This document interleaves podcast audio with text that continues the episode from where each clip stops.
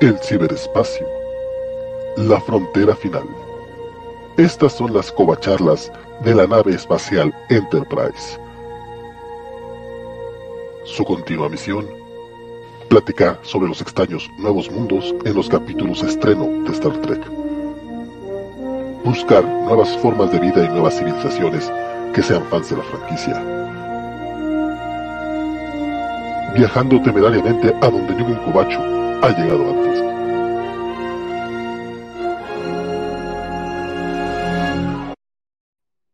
Dixie Kids, bienvenidos una semana más, un domingo más por la noche a estas covacharlas de Star Trek. Nos vamos a platicar, por supuesto, del nuevo episodio de Star Trek Picard, pero también tenemos una sorpresa porque vamos a empezar a eh, comentar episodios de diferentes eh, series de la franquicia previos. Entonces estén pendientes para lo que va a ser nuestro primer eh, recuento de otros episodios y también al final, por supuesto, las noticias de esta semana. Entonces quédense con nosotros, nosotros arrancamos esta covacharla.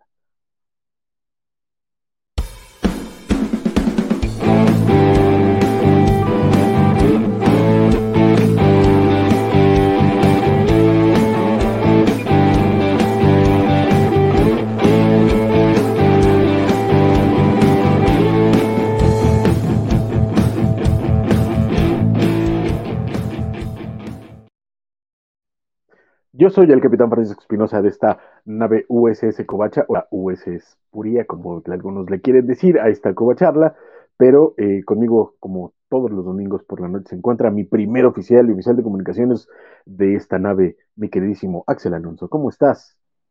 Bien, bien, bien, estimado Francisco, bien, mi, mi estimada tripulación Covacha, ahí este, estamos en una, en una ocasión más, digo, gracias a quienes nos están acompañando, este, ahí pásense el coraje de, de, de los Óscares, de las quinielas arruinadas, y pues vénganse con nosotros a platicar de Star Trek y de todo un universo de posibilidades. Es correcto, a mí los Óscares me dan mucha risa porque cada año veo gente quejándose que cada año son más aburridos, pero cada año no se las pierden. Entonces, ¿qué te digo yo? Pero también tenemos aquí a mi queridísimo oficial de ingeniería, el teniente Rodrigo Díaz Paz. ¿Cómo estás, Rodrigo? ¿Qué tal amigos? ¿Cómo están? Pues Francisco Axel, buenas noches. Muy bien, muy bien. Este, en este fin de semana eh, molero y oscarero. Este, yo la verdad es que no, no me interesó mucho el Oscar esta vez porque no vi ninguna de las películas que estaban nominadas, entonces no sé de qué hablan es, el primer año que me pasa, pero bueno, siempre contentos de estar aquí con ustedes para hablar de Star Trek, un episodio nuevo de Picard, un episodio muy emocional de, The Next Generation. Entonces, feliz de ser parte de la tripulación de la US Spuria, este, con todo el, con todo el, ánimo y pues muchas gracias. Vamos a ver qué sale. Perfectísimo, está, está padre porque además mi queridísimo Rodrigo Díaz Paz está aprendiendo el placer de abrir sus juguetes, porque resulta que el hombre era de esos herejes que no abre sus juguetes, entonces qué bueno que ya está aprendiendo a abrir esas cajas y tirarlas a la basura. Bueno, rápidamente, porque viene más este, tripulación, pero sí, definitivamente yo estoy coleccionando mis muñequitos de Thundercats y tenía tantas ganas de tocarlos y verlos. Y, Así es como este, se Tuve que, tuve que pedir consejo de, de, la tripulación para ver si los abría o no. Así es como se hace, porque como seguramente también te lo, Exacto, como seguramente también te lo va a decir nuestro queridísimo oficial científico, mi queridísimo teniente Isidro Rodríguez. ¿Cómo estás, maestro? Hola, buenas noches, ¿cómo están? Sí, aquí este, también teniendo un ojo al garabato de los Óscares, porque a mí sí me gusta verlos. Este, ¿Viste las películas? sí, solo me faltó la de este, la de Drive My Car, que está ahorita en Cineteca y solamente la trajo Cinemex, mm. pero igual mm. el tema es que son tres horas, entonces este, luego como dar tres horas para estar en eso. Sí, Muy bien. a mí las, de tres horas hasta en, hasta en streaming me da, me da cosa. ¿Tú estás del lado de abrir tus juguetes o de no abrir tus juguetes? No, a mí sí me gusta abrirlos. Como debe de ser. En mi caso, como usted también. Exacto, como estoy seguro que también nuestra segunda oficial científico de esta nave, mi queridísima María desde Argentina. ¿Cómo estás, María? Hola chicos, estoy muy bien, eh, muy feliz de estar otra vez con ustedes. Y yo también soy de Team Abre los juguetes. Los juguetes son para disfrutarlos, chicos, no para que estén en una caja. Muy bien. Ah, yo, yo, yo, yo tengo un sentimiento de, culpa con María porque se ha este, aguantado un par de discusiones ahí en nuestro chat de tripulación que digo, híjole, a ver si no se espanta María y ya no quiere estar con nosotros. Lo cañón es que yo, No, para una semana, María, en, el chat, y ya le hemos torturado con discusiones acerca de, diversidad en los cómics y de, y juguetes. Voy aprendiendo, voy aprendiendo, me encanta.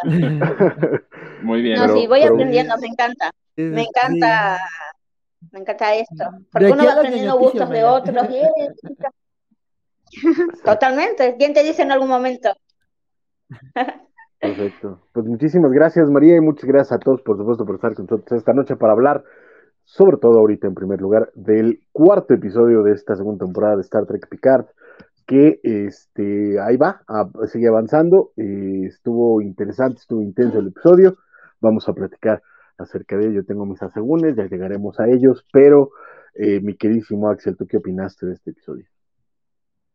Este episodio, pues mira, la verdad es que creo que me deja un, me deja un sabor distinto al de la semana pasada. Creo que hubo, ya, digo, también haberlos, haber platicado con ustedes de lo que les gustaba y de las referencias y todo lo que estaba ocurriendo, digo, me dio como un poquito más de contexto. Entonces, digamos, me gustó un poco más, pero sigo sintiendo que, que algo, o sea, creo que es un episodio que no me gustó de manera general, o sea, no me enloqueció, pero creo que tiene momentos que me han encantado, ¿no? Y creo que sí, ahí hay un avance en esos pequeños momentos con, los personajes y además creo que personajes que la verdad yo no estaba apreciando, sí han tenido momentos que, que disfruté mucho, pero el episodio como un todo me sigue sintiendo extraño, pero, pero digo, creo que la verdad es que nostalgia, momentos interesantes, digo, ahí hay cosas este, que rascar, entonces la verdad es que, digo, a ver cómo queda el veredicto de, de, de, parecer del episodio luego de, de estas horas de platiquita veremos qué onda, por sobre todo porque el episodio estuvo repleto, pero repleto de referencias eh, a, a, ser original, a un montón de cosas. Tú, María, ¿cómo viste este episodio? bueno, yo concuerdo con Axel de que este episodio cambió de ritmo totalmente. Empezaron una frenada bastante grande a lo que fue el 3, que fue alucinante. Este está bueno, avanzó, no fue un capítulo de relleno, porque sí tuvo avance en la trama, eh, pero también fue eh, una cantidad de referencias eh, a, Star Trek 4 y después a Deep Space 9, siguen con las referencias a Deep Space 9 y eso me encanta porque soy muy fan de, de esta serie, es una de mis favoritas y, y lo disfruté, no lo disfruté a nivel de otros capítulos, pero sí estuvo buena en líneas generales. Correcto, y también a, serie original, por ahí hay varios, hay varios guiñitos y hasta Next Generation, que ya llegaremos a esos momentitos cotorrones de este episodio. Mi estimadísimo Isidro, ¿tú cómo lo viste? En mi caso lo sentí, pues sí, sé que tiene esas cosas como extrañas, pero yo ya voy a querer que sea el show de Agnes y Picard, y ya los demás que los manden a otro lado. No es cierto. Este, poquito sí, poquito Este, eh, me gustó un poco más la interacción que tuvieron, este, 9 de, no, 9, 7, 9, 13, no, 9, 7, 9, 7, 7, 9. Y este. Ani casi te es más fácil. Y Rafi, o sea, como que ya, como que le bajaron tres rayitas a la intensidad de Rafi, entonces como que funcionan más como ellas como equipo, pero este, e, ese, esta desviación que estamos teniendo con, de, estar buscando a este Chris y no, no sé a dónde vamos a ir. Entonces, este, hasta ahorita sí no, es lo que menos me ha estado gustando. Correcto. Rodrigo, ¿cuáles fueron tus impresiones de este cuarto episodio de Picard? Pues yo creo que por primera vez en mucho tiempo no seré el, el negrito en el arroz, porque yo estoy de acuerdo con lo que han comentado. No me están emocionando mucho las alocadas aventuras de Rafi y Seven, este, tampoco me está emocionando mucho Cristobal en, el, en la cárcel. No le encuentro para dónde va esa, esa side mission. Este, definitivamente, como dice Isidro, yo creo que lo más relevante fue, sigue siendo la relación entre Yurati y la reina Borg, y este, obviamente lo que movió más el, la historia y la parte más relevante, donde seguramente hay miles de, de referencias, pues fue lo que pasó con Picard. Entonces, me parece que es del, de todos los capítulos ha sido el que menos me ha gustado. Este, si a los demás les daba 4.5 eh, Coba Points de, de 5, yo creo que este sí se me baja un 3. Pues sí, fíjense que concuerdo, básicamente. Creo que eh, a mí usualmente no me gusta usar la palabra eh, eh, de relleno que estiraron la, trama, etcétera, porque creo que rara vez es cierto, rara vez hay, hay, episodios que, que me sepan a eso, por lo menos a mí entiendo como, como a nivel guion qué es lo que tratan de hacer, pero en este caso particular no lo entendí.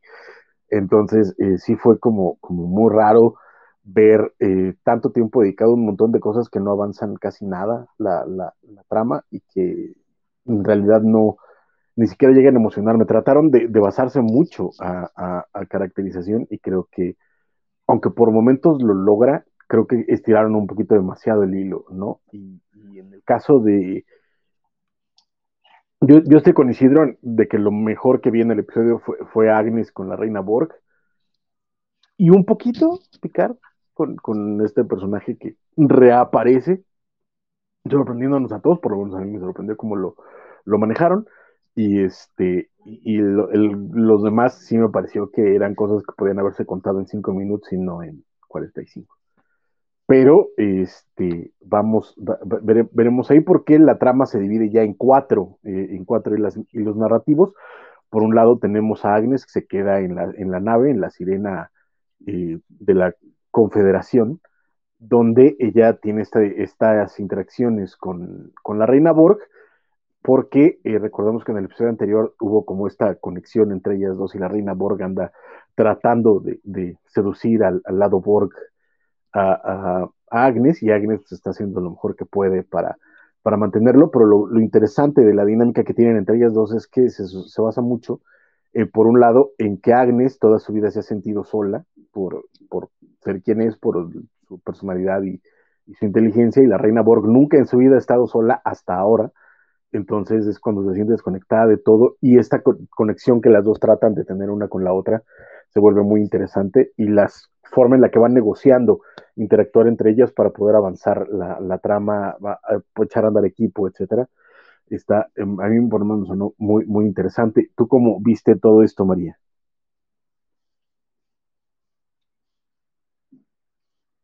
María. Eh, bueno, vamos por la trama. La trama de, de Rafi y Siete eh, fue divertida, pero creo que esa trama se fue un poco de más, porque ocuparon mucho tiempo y en realidad no creo que no fue tan necesaria.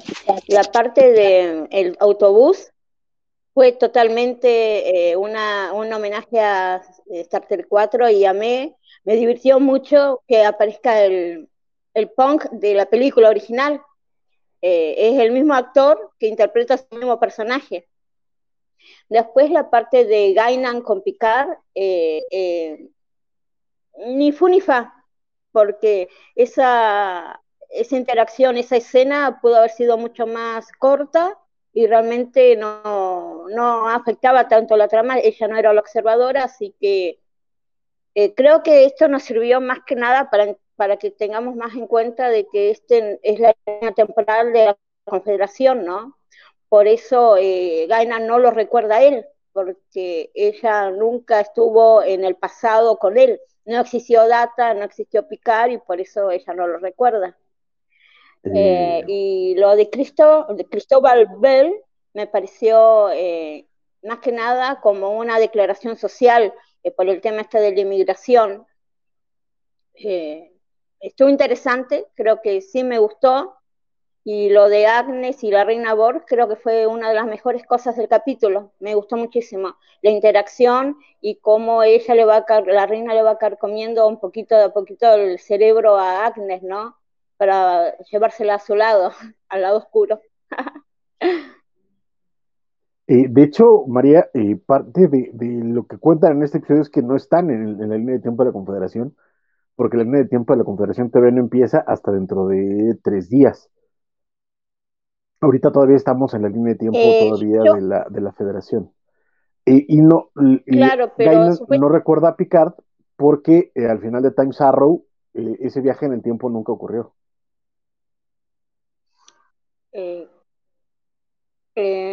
sí, pero yo, claro, pero yo lo entendí así, claro, seguramente tendré que verlo de vuelta el capítulo, pero yo lo entendí así porque ella no, ella no, supuestamente ellos se conocieron en el pasado, en el 900, en el siglo XIX, cuando van a buscar la, cabeza de data. Claro, recuerda que cuando... y todo. Exacto, pero recuerda que cuando recuperan la cabeza de Data, ese viaje en el tiempo ya no ocurrió.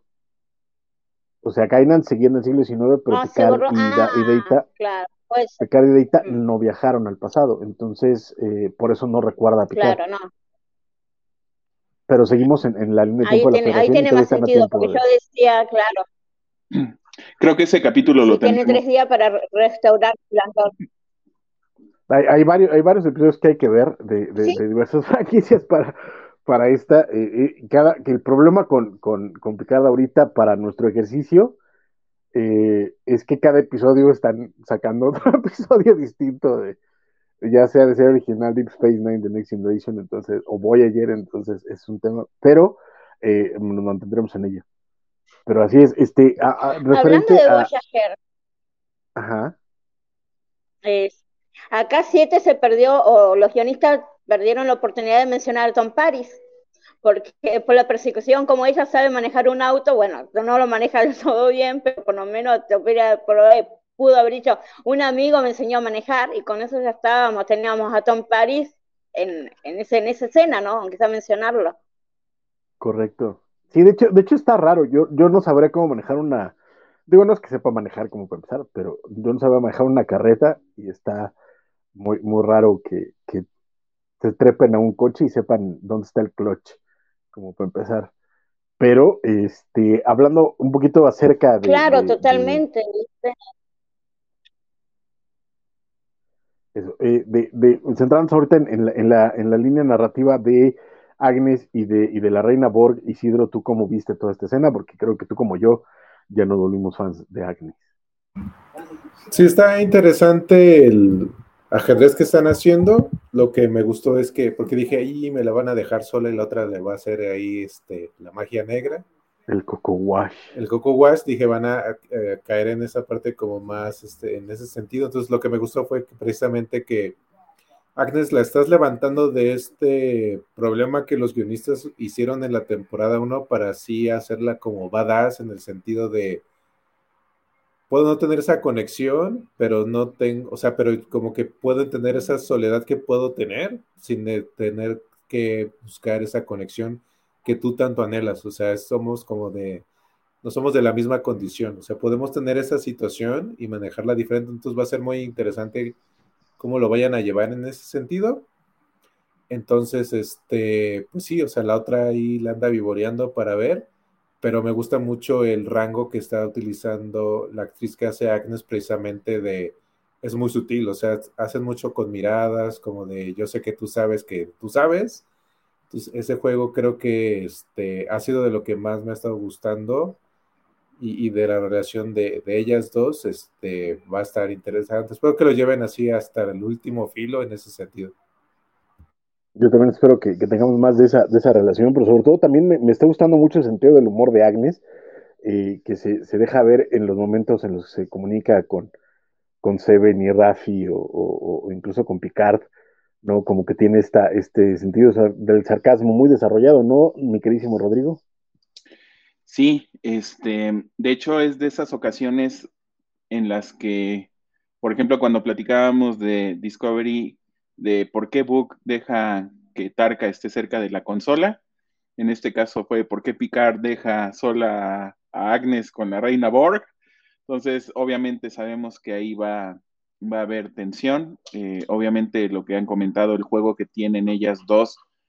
Yo lo había pensado más en un tema de manipulación de la reina Borg hacia Agnes, porque efectivamente no, nos damos cuenta de que es una persona que se ha sentido sola, que no ha sentido conexión real con nadie. Pero es interesante lo que mencionabas, Francisco, en el sentido de que los Borg o la reina Borg también se está sintiendo sola porque no está acostumbrada a estar desconectada de la comunidad Borg, ¿no? Entonces, este, pues eh, las dos eh, probablemente tengan, eh, hagan, lleven la relación mucho a un nivel mucho más extremo con tal de, de este, satisfacer estas necesidades que tienen ellas de pertenecer, ¿no? Entonces creo que es muy, muy importante, muy relevante. Espero que pase algo más con Agnes, que la, sí la lleven al siguiente nivel. Ya veremos qué pasa en los siguientes capítulos. Yo también, fíjate que yo, eh, Agnes se lo dice en su cara a la reina, ¿no? De que ella también estaba sola y que ese era el problema, pero cuando Agnes se da la vuelta y se va y ves la, desesperación en la reina Borg gritándole que regrese, creo que queda bastante claro que, que sí tocó esa fibra sensible a Agnes, ¿no? Que esta, ese juego de manipulación no es solo de un lado, sino que las dos están jugando al mismo. Aunque ahora, aunque ahora que lo platicamos, yo no, no estoy, no, no conozco bien cómo funciona el esta conexión que tienen los Borg entre ellos. Eh, entiendo por lo que hemos visto en estos primeros capítulos que inclusive puede ser a nivel multiversal, ellos pueden sentir esa conexión. No sé si lo hagan también a nivel temporal. Entonces yo no sé si en el 2024 la reina pudo haberse conectado con los Borg de esa época o no, como para tener una, una, este, pues esta sensación de soledad y de necesidad que tiene de, de asimilar a Agnes no lo sé. Es que esa es la, cuestión, porque eh, lo que te comentan en los primeros episodios es que destruyeron ya prácticamente a toda la, comunidad Borg.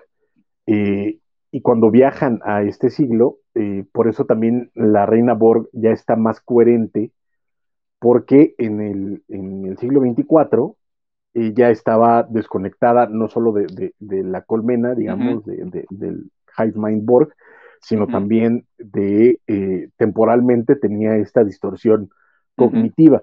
Cuando viajan al siglo XXIV, eh, ya, su, su, ya no tiene la, la, desconexión cognitiva, pero no puede conectarse a la colmena porque no tiene eh, como el hub para, para hacerlo, pero podría en, algún momento dado, si logra conseguir una conexión subespacial, conectarse con, con, los Borgs del siglo XX, del siglo XXI, perdón. Pero eh, ahorita está desconectada de, todo, que esa es parte de, lo que está aprovechando eh, eh, Agnes. Tú, mi queridísimo Axel, ¿cómo, cómo viste toda la parte de, Agnes y la reina Borg? Estás muteado, carnalito. Primero que nada, saludos a Javier Saudio, que ahí este, este, nos manda saludos y dice que listo para el viaje. Esperemos que aquí sigas, este, mi, estimado. Este, y pues respecto al tema de Agnes y la Reina Bor, la verdad es que creo que es, es, una de las subtramas más interesantes. O sea, creo que es la que da como para, para más este hilo y puede dar para más conflictos a posterior creo que Agnes ahorita pues sí está, digamos, desquitando su, lugar en la, en la tripulación ahí. Digo, aparte de que pues todos están temporalmente desplazados, pues digo, también es como la que se está aventando el, tiro y además, pues digo, por su conocimiento de vida sintética, es la que está lidiando con la reina Borg y la verdad es que creo que ha dado muy buenas interacciones. Este, la, la actriz es esta Alison Peel este, y creo que sí hace muy buen trabajo, ¿no? Digo, también este, la actriz de la Reina Borg, que además me encantan las fotos del set en donde se ve toda maquillada, aterradora ahí, toda feliz abrazando a, este, este Patrick Stewart y al resto del reparto. Este, entonces, este, la verdad es que creo que ambas están haciendo muy buen trabajo y creo que son las escenas que cargan más tensión y más implicaciones de la serie. Este, pues digo, justo, creo que todo este tema de, de, de cómo ambas, este, lidian con la soledad y se está formando ahí un vínculo entre ellas, creo que, creo que tiene potencial, pues además creo que esta trama le, le, está dando seguridad a esta Agnes, ¿no? Digo, ya hablábamos del inseguro y de lo desesperante que padecía este, algunos de, la mesa en, la temporada 1, y aquí creo que a raíz también de esto y de, de, de todo lo que está confrontándose al tener que lidiar con la reina Borg, este, y con todos los juegos mentales que ambas están haciendo, creo que también le está ayudando como a ganar una asertividad, ¿no? O sea, como dice, ¿no? Este, las escenas de, de, de, digo que creo que lo que más disfruté de, de, este episodio de Rafi y de, y de 7 de 9 es esto, su interacción con Agnes, y justo, o sea, vienes de Agnes lidiando con la reina Borg, y de repente es este, ella ahí como que en el juego, en el jugueteo, en el, tienen que hacer esto, háganme caso, este, con ellas dos, entonces creo que la verdad es que eh, toda esa secuencia de, la, de la persecución creo que remata muy bien por, por, Agnes, que viene de un lugar muy oscuro, pero que le está sirviendo como para presentarse de otra manera. Entonces, la verdad es que estoy disfrutando mucho. Creo que, eh, digo, ya hablaremos de, de, la trama de Picard, pero creo que esta de Agnes y la Reina Borg, creo que está dando mucho juego y creo que sí, estás viendo ahí cosas muy interesantes, muy reveladoras y a dos buenas actrices, ¿sí? Que fíjate que si algo bueno tiene esta, eh, esta serie, dentro de todos los segundos que pudimos haber tenido de su primera temporada y ahora con su segunda, María no me, no me dejará mentir en esto, es que se nota la química entre los actores. Independientemente de lo que los guionistas de pronto dejan caer el balón, los actores se nota que se quieren mucho, que se le están pasando muy bien, que, que hay cierta admiración entre todos ellos. Y eso es lo que incluso varios, eh, eh, el mismo Patrick Stewart, Jonathan Frakes, Brent Spinner dijeron en desde la temporada pasada, que la sentían muy cercana a Next Generation por eso, por la, la, la relación que se armó entre el cast. Y creo que se nota y se, y se, y se siente a través de la pantalla, ¿no? Creo que todos están, están jugando en, en, la misma cancha y están eh, aprendiendo a pelotear entre ellos, no aprendiendo, sino más bien disfrutando el pelotear entre ellos el, el, el balón y que se, se, le están pasando muy bien y se nota en estas fotos, en, en, las entrevistas, en los momentos, y creo que es muy cercano a, Next Generation. De nuevo, creo que, que, María sabe perfectamente cómo es ese, ese sentir, esa vibrita que te dan, dan, el cast, ¿no? Sí, totalmente, totalmente. Se nota que se llevan re bien y eso se transmite atrás de cámara. es una, una, relación re linda que tienen los actores y se reflejan los personajes y además esta temporada realmente la remontaron muchísimo eh, y porque tienen una buena historia, se nota que saben a dónde van a llegar, cuál es el cuál va a ser el fin, se nota que no están haciendo al azar las cosas y eh, las interacciones y las parejas ¿no? de actores y cómo interactúan entre ellos, eh, se, se, nos deja ver más de, de, de, estos actores, porque eso es lo que a nosotros nos gusta, es eh, ver el desarrollo de los personajes, aunque sea poquito que se desarrollen. Y acá, este capítulo, creo que Agnes y la reina Borges se robaron el capítulo. Por más que haya aparecido Gainan y por más que esté Picard, este, este capítulo se centró en ella. Y cada vez eh, esta relación es como un viaje sin retorno. Yo no sé hasta dónde va a llegar, pero eh, vamos a estar toda esta temporada eh, pendiente de estas dos chicas. Correcto. Fíjate que además eh, al inicio del episodio tuvimos una respuesta que como fans teníamos mucha, mucho tiempo de, de, como con esa espinita, porque eh, recordemos que el capitán, el nombre del capitán es Jean-Luc Picard, y la idea es que es eh, de origen francés, que tiene un viñedo en Francia, etcétera, pero siempre era como muy raro porque era un capitán francés con acento británico. Y al inicio de este episodio, cuando llegan Agnes y, y, y Jean-Luc al, a Chateau Picard y se ve todo abandonado, eh, dejado del, polvoriento o arruinado, este, le pregunto, oye, ¿qué pasó aquí? Y Picard le dice que después de la Segunda Guerra Mundial, su familia emigró de, de Francia a Inglaterra y que durante mucho tiempo administraban el, el, el, viñedo, pero a distancia, ¿no? Y que hasta muy recientemente, en el siglo XXIII, 24, es cuando regresan a Francia. Entonces es un poquito ese, ese, ese, eh, esa notita de, vamos a responder esta pregunta y a mí me gustó la respuesta. Sé que tal vez eh, no la necesitábamos, pero me gustó la respuesta. No sé, Isidro, tú que también tienes eh, claro Next Generation, si te gustó o no te gustó. Sí, sí, o sea, esa parte, como comenta María, creo que están muy claros hacia dónde quieren ir, qué es lo que están haciendo en esa parte y pues está interesante que precisamente llenes esos espacios para explicarlo sin ser tan, ah, ¿por qué se llama solo hat solo? Sino que realmente fluya con el, con, esta trama y, te permites este, darle más este, sentido a ese tipo de situaciones. Entonces creo que está funcionando en ese sentido. Y en ambos, ¿no? O sea, si tú nunca lo hubieses conocido, es como de, ah, ok, pues sí, este, tiene sentido. Y si ya vienes con todo el bagaje, también es como, ah, ok, perfecto también. Entonces, creo que está ayudando, sirviendo como puente para, para ambos tipos de personas, que es lo que hemos comentado, este, los que no tenemos tanto background o los que sí tenemos tanto background, cómo funciona ese tipo de cosas, para que no se pierdan. Creo que eso es lo que lo ha hecho también interesante, porque si es tanta referencia, luego es como de, la mitad de las cosas no las entendí y aquí te ayuda a cimentar que pues en esta temporada parece que vamos hacia ese punto de, entender esa parte de la historia de Picard para ver este hacia dónde vamos en ese sentido. Pero ¿qué, qué, pero le pones a que Han Solo se llame Han Solo porque iba solo? Por eso es que, o sea, lo que es tomaste una escena para, para tratar de hacer esa parte. Entonces acá le pones todo ese background de, ah, ¿sabes qué? La, la campiña, los nazis lo utilizaban de esa manera, la gente, o sea, nuestra familia hizo otra cosa, entonces le, toda esa parte de tu historia, en este sentido que era como que ellos fueran, por así decirlo, refugiados, por ejemplo, también eh, ayuda mucho a entender cómo es el picar de ahora por esta parte de la familia. Digo, ya estirándolo un poco, pero creo que sí siempre de donde venimos tiene un impacto hacia donde vamos. Claro.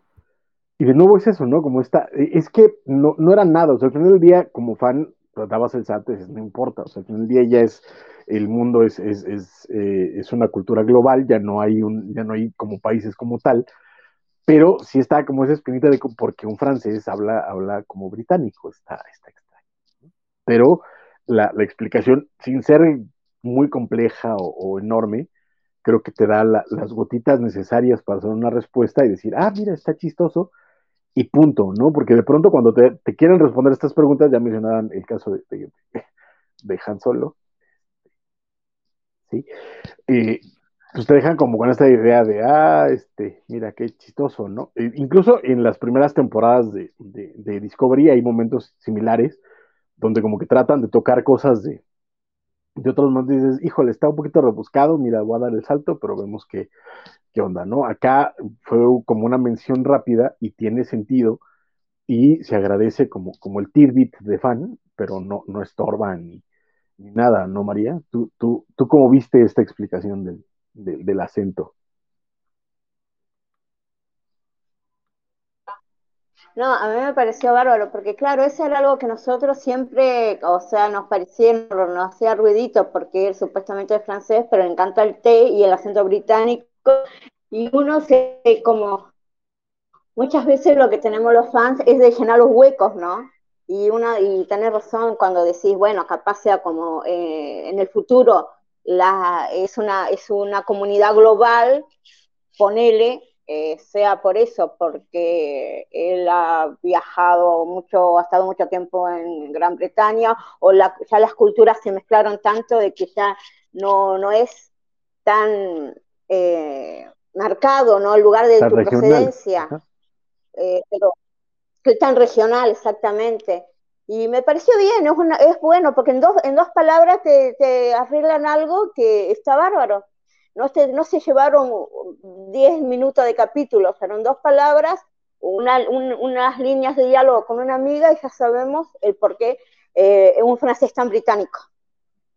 Eh, así que me parece, es un día para mí esta explicación porque aunque no lo necesitábamos quizás, porque ya estamos acostumbrados, 35 años viendo, viendo las nuevas generaciones, como que medio ya sabemos que es francés, pero que tiene acento británico. Y es bueno, está bien, te lo acepto. Exacto. pero me gustó, me gustó la explicación. Siempre bienvenidas.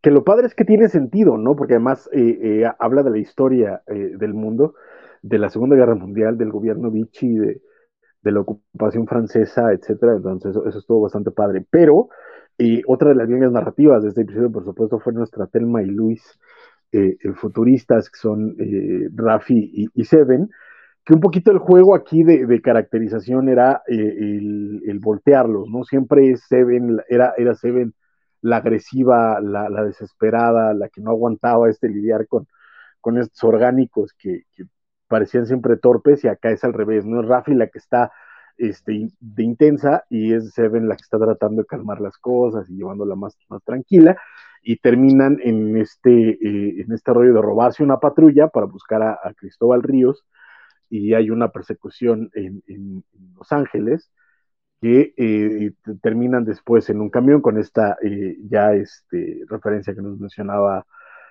María a Star Trek 4, el regreso a casa, y este y pues ahí está como esta, esta dinámica entre ellas dos que están yendo al distrito santuario que nos comentan que está en la línea fronteriza. ¿Y ¿Cómo viste tú esto, mi querido Rodrigo? Un poquito nada más regresándome a lo que comentaban antes, yo yo, yo creo que lo, lo, bueno de la serie de Picard y lo que me está gustando es que independientemente de que no tengas todas las referencias y no las caches, la historia por sí misma se entiende y, este, y no, no causa ningún problema para, para quien la quiera ver. Me imagino que ya una vez que tengamos más este, conocimiento de las otras series, porque pues por lo menos en mi caso eh, sigo tratando de empaparme más en este en este universo, pues será interesante volver a ver la serie ya cuando tenga mayor conocimiento. Entonces es algo que me, que me gusta mucho. En cuanto a, este, a las locas aventuras de Rafi y Seven, eh, hay una cosa que a mí me tiene muy preocupado y es el hecho de que, ¿por qué no toman la placa que estaba abandonada en el hospital, la volvieron a dejar, en ningún momento fueron por ella, o sea, saben que el rastreador está ahí, eh, saben que, Cristóbal estaba ahí porque la placa está ahí, pero no la buscan y se la llevan, entonces yo no sé si eso es algo que a futuro va a traer algún tipo de consecuencia o si es algo que este que, que, es eh, error de la de, de, escritura en el guion, ¿no? Pero pues lo primero que tienes que hacer cuando viajes en el tiempo, pues es tratar de no dejar cosas del futuro en el pasado, ¿no? Eh, en cuanto a, las, a toda la secuencia del robo de la patrulla, el ir a la zona de detención, etcétera, pues me pareció interesante, me pareció un poco, sí, de relleno, este, fortalece eh, un poco la relación que tienen Rafi con Seven, lo cual me imagino que está bien. Eh, pero están haciendo completamente todo lo que Agnes les dijo que no hicieran, que no tuvieran problemas con la policía, que pasaran desapercibidos. Estas se roban la patrulla, tienen la persecución y encima de todo, pues se desplazan este, enfrente de los policías. Entonces. llevan un este, phaser además también. Exactamente. Entonces, pues, gracioso, este, entretenido, eh, eh, buena acción, que era lo que a lo mejor faltaba un poquito, pero fuera de ahí, este, nada más. Yo la neta es que hubiera agradecido que saltaran a, un, este, a un barranco y ahí las teletransportara Agnes. Hubiera sido claro. muy chistoso. Eso, pero, el problema es que, ¿qué tal que con esa patrulla con la que destruyeron, este, iban a detener a un narcotraficante el día siguiente y el narcotraficante, o sea, es todo eso, todo eso ya saltó, ya, todo eso ya el efecto mariposa ya valió madre. ¿O, tú cómo lo ves, Axel? Sí, oye, no, ya, o sea, eh, ya, ya, ya, ya, ya, es como, ya están en modo medio Simpson, de no tocar nada, voy a tocar lo que se me dé la gana, tienen a Ríos, de así, sí, entonces ya llegaron, ya están como todos en cristalería, digo, me pareció una secuencia divertida, pero como dice, ¿no? O sea, más allá de, de, de, la coherencia o de otras cosas, aquí se busca la espectacularidad, entonces, pues sí, este, hola Bernardo, qué gusto que estás acá conectado, este, ahí al menos sabemos que pues, algo está pasando en los Oscars que no nos estás viendo y nos estás viendo a nosotros, muchas gracias, este, y pues sí, la verdad es que las locas aventuras de Rafi y de, y de Seven, me gusta por el cambio en la dinámica y porque está sirviendo como para mostrar los estados en los que están ambas. O sea, Rafi en esta, en esta ira por lo, por lo de lo de Elrond y esta Seven como que en un momento más calmado y de estabilidad por, por, por este, por digamos esto ya no, de ya no tener esta conexión con el Borg.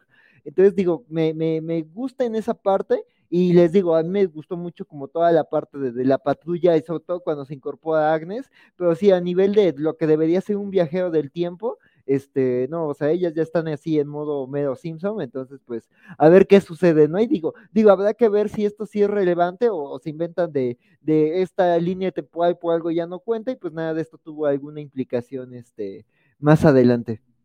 Correcto.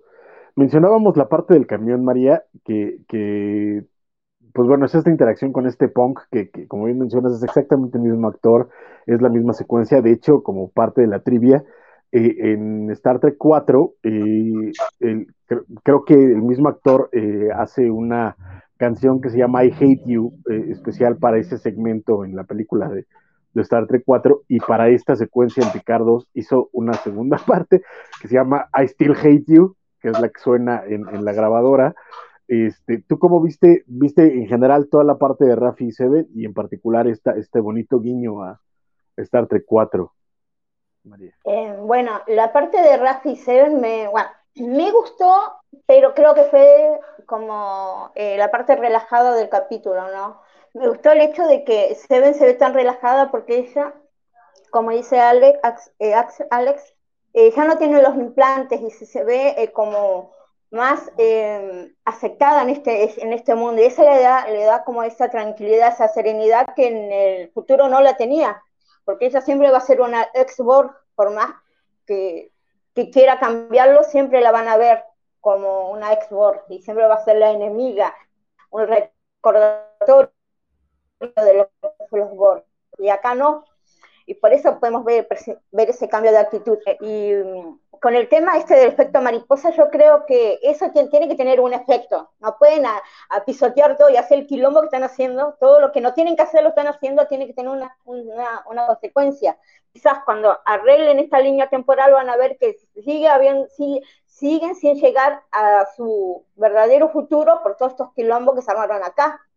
Primero, que no nadie tenía que verlos transportarse, lo a una nenita, eh, que no vayan a los hospitales, Río que hay un hospital, que no la policía, van y roban una patrulla, se olvidaron, como, como, como dijeron, se olvidaron el Delta. O sea, esto tiene que tener una repercusión, no puede ser algo eh, porque, porque sí. Para mí va a tener algo, algo importante en los capítulos futuros. Em, y bueno, esta, por más que haya sido una, eh, la parte más, más como de relleno, por así decirlo, fue entretenida. Y lo del punk fue re divertido verlo y me dio mucha gracia que se tocara el cuello, ¿no? Como recordando, como ese déjà vu, ¿no? De Spock y error en la matriz. fue, fue, muy divertido esa parte. Y ahora es tan señor, tan educado, ¿no? Le dicen bajar el volumen y él lo baja y pide disculpas. Y, y puede su triste de niño regañado. Sí. Sí, totalmente. Me gustó mucho, fue muy lindo. Que hasta, hasta se le pasa lo, anacrónico de que vaya por, por la calle con un boombox, ¿no? Sí. Ya, ya a estas alturas del partido, creo que para el, estas alturas del siglo no hay un boombox que funcione. No. Creo que ya ni las reparaciones. Eh, bueno, eso de lo que se quejaban en el grupo. Eh, claro, en el grupo se quejaban eso. ¿Por qué tiene esto que es tan arcaico? ¿Por qué no usa un auriculares o música con el celular? Y bueno, como mucha gente en los autobuses que van con el celular. Ajá. claro, lo, dejamos pasar, chicos. Sí, claro. Es, es por el guiño, pero sí digo, yo también cuando lo vi, digo, yo no sabía la referencia Star Trek 4, pero yo cuando la vi es como me imaginaba como a la gente que va en el autobús con su teléfono así escuchando reggaetón o cumbias a todo volumen, y es como de, o sea, es molesto cuando es un teléfono, ya imagino la boombox, ¿no? Entonces sí, este, dices, que bueno, ok, está por el guiño. Correcto, es que además el boombox es tan ochentero, o sea, era... era Total, totalmente, totalmente, de los redes de los 80. A mí no me parece tan raro porque pudo haber sido moda... está igual, está igual. Pudo haber sido moda vintage, si ya ahorita estamos ah. otra vez con los tocadiscos, pues que no regresaran en esa época los boombox, Pero pues es que esta época es, el, es el próximo año, mano. O sea, la, la, la bronca es que los tocadiscos que se han puesto de moda es porque los han ido construyendo nuevos. Los boombox, te juro que ya ni las refacciones existen. es, que van a regresar, es lo que no sabemos. Exacto. Va a, ser, el siguiente, la parte profética de Picard. Así es, va a ser como ya se Yo sigo esperando en vez de lo predijo los Simpsons, lo predijo Viaje a las Estrellas. Yo sigo esperando que regresen mis, mis Walkman amarillos este, eh, de Sony. yo, los, quiero de, los quiero de regreso, por favor. Yo, no sabes cómo, cómo extraño regresar una cinta con la pluma, con la pluma Vic. Sí. Pues igual regresan, los vinilos regresaron. Entonces, además, eh, digo, en Marvel pasa algo que en Marvel, como en Marvel Comics, en su universo, como que en vez de estar reboteando el universo cada rato como en DC, como que justifican que no haya reboots porque te explican como de, ah, bueno, estos han pasado unos cuantos años desde, desde que picó la araña Peter, desde que sacaron Steve del hielo, pero lo que ha pasado es que en el universo Marvel cada cierto tiempo se pone de moda lo reto, entonces así es como ustedes como Don Slot justifican como dibujar un Peter como de nerd sesentero y luego pues el Peter contemporáneo y es como de, es que en algún punto estuvo muy de moda lo sesentero y por eso se vestía así, ¿no? Entonces a mejor así pasa algo acá. Yo, yo tenía la esperanza de, de, que con Guardianes de la Galaxia se pusieran de moda otra vez los Walkman, pero no sucedió.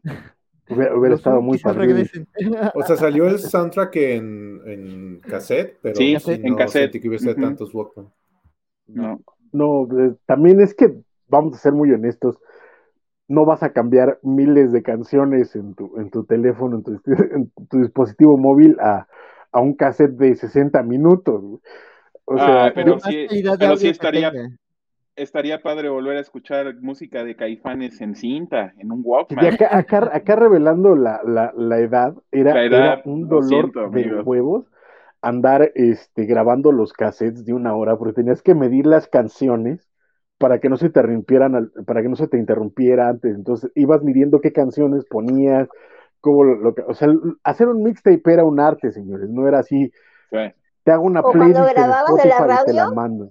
Uh, claro, sí, que andar, cuando te interrumpía el, locutor era, era de muérete, maldito. La bronca. ¡Que te mando un rayo!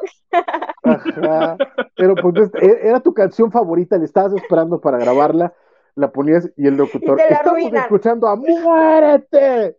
Bueno, a mí me gustaba mucho, no, me gustaba mucho November Rain de Guns N' Roses y nunca en la radio la pasaban completa. Entonces era así como, ¿para qué la pones si la vas a cortar? No, no la puedo grabar. bueno. Era, era, era, eran tiempos salvajes, muchachos. Este, ustedes jóvenes que nos están viendo no saben de esas cosas.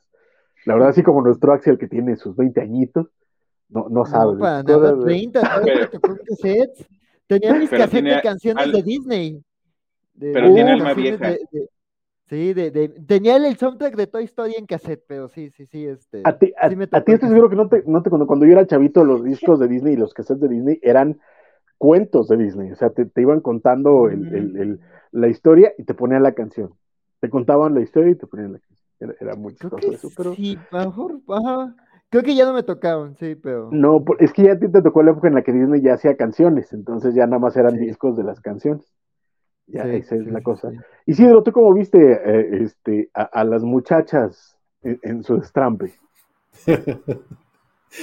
este, sí, lo sentí muy como del, más bien como referencia a los ochentas, como este, la película, la de Nick Nolte y todas esas, que era de policía bueno, bueno, detective bueno, detective malo así con ellas la sentí, así, este, no, no, no seamos tan rudos y luego, destrapémonos, oye, ¿por qué te robas un carro? ¿Por qué hay que hacer? O sea, bien arma mortal, o sea, está interesante la referencia.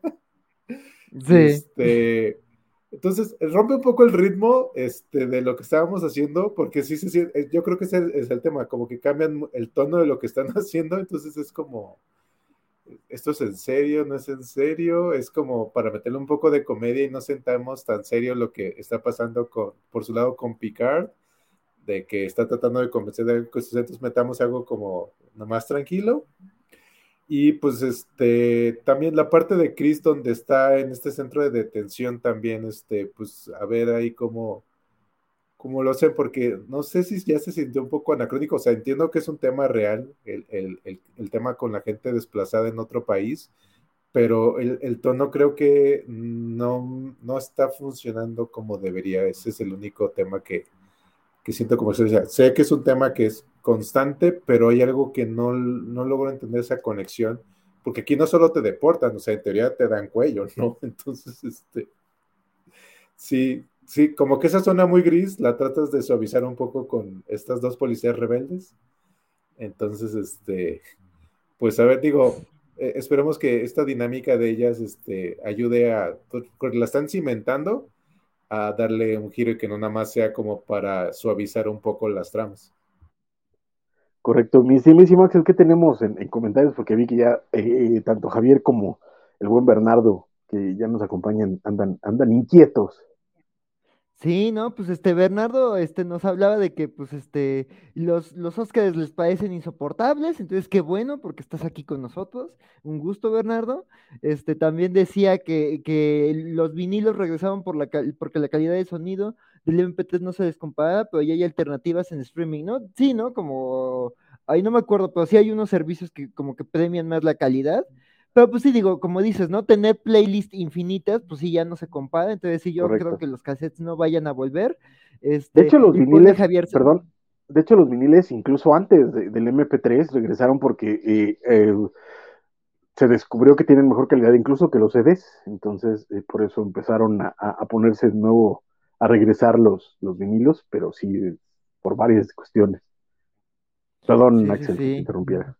No, no, al contrario, este, y dice ese Javier Sabio que si el punk está muerto, él es un eh, eh, condenado fantasma, como dice la frase clásica. Supongo que pues sí, nuestro, nuestro punk de, la, de Star Trek, pues sí, ya, ya es un fantasma de otros tiempos.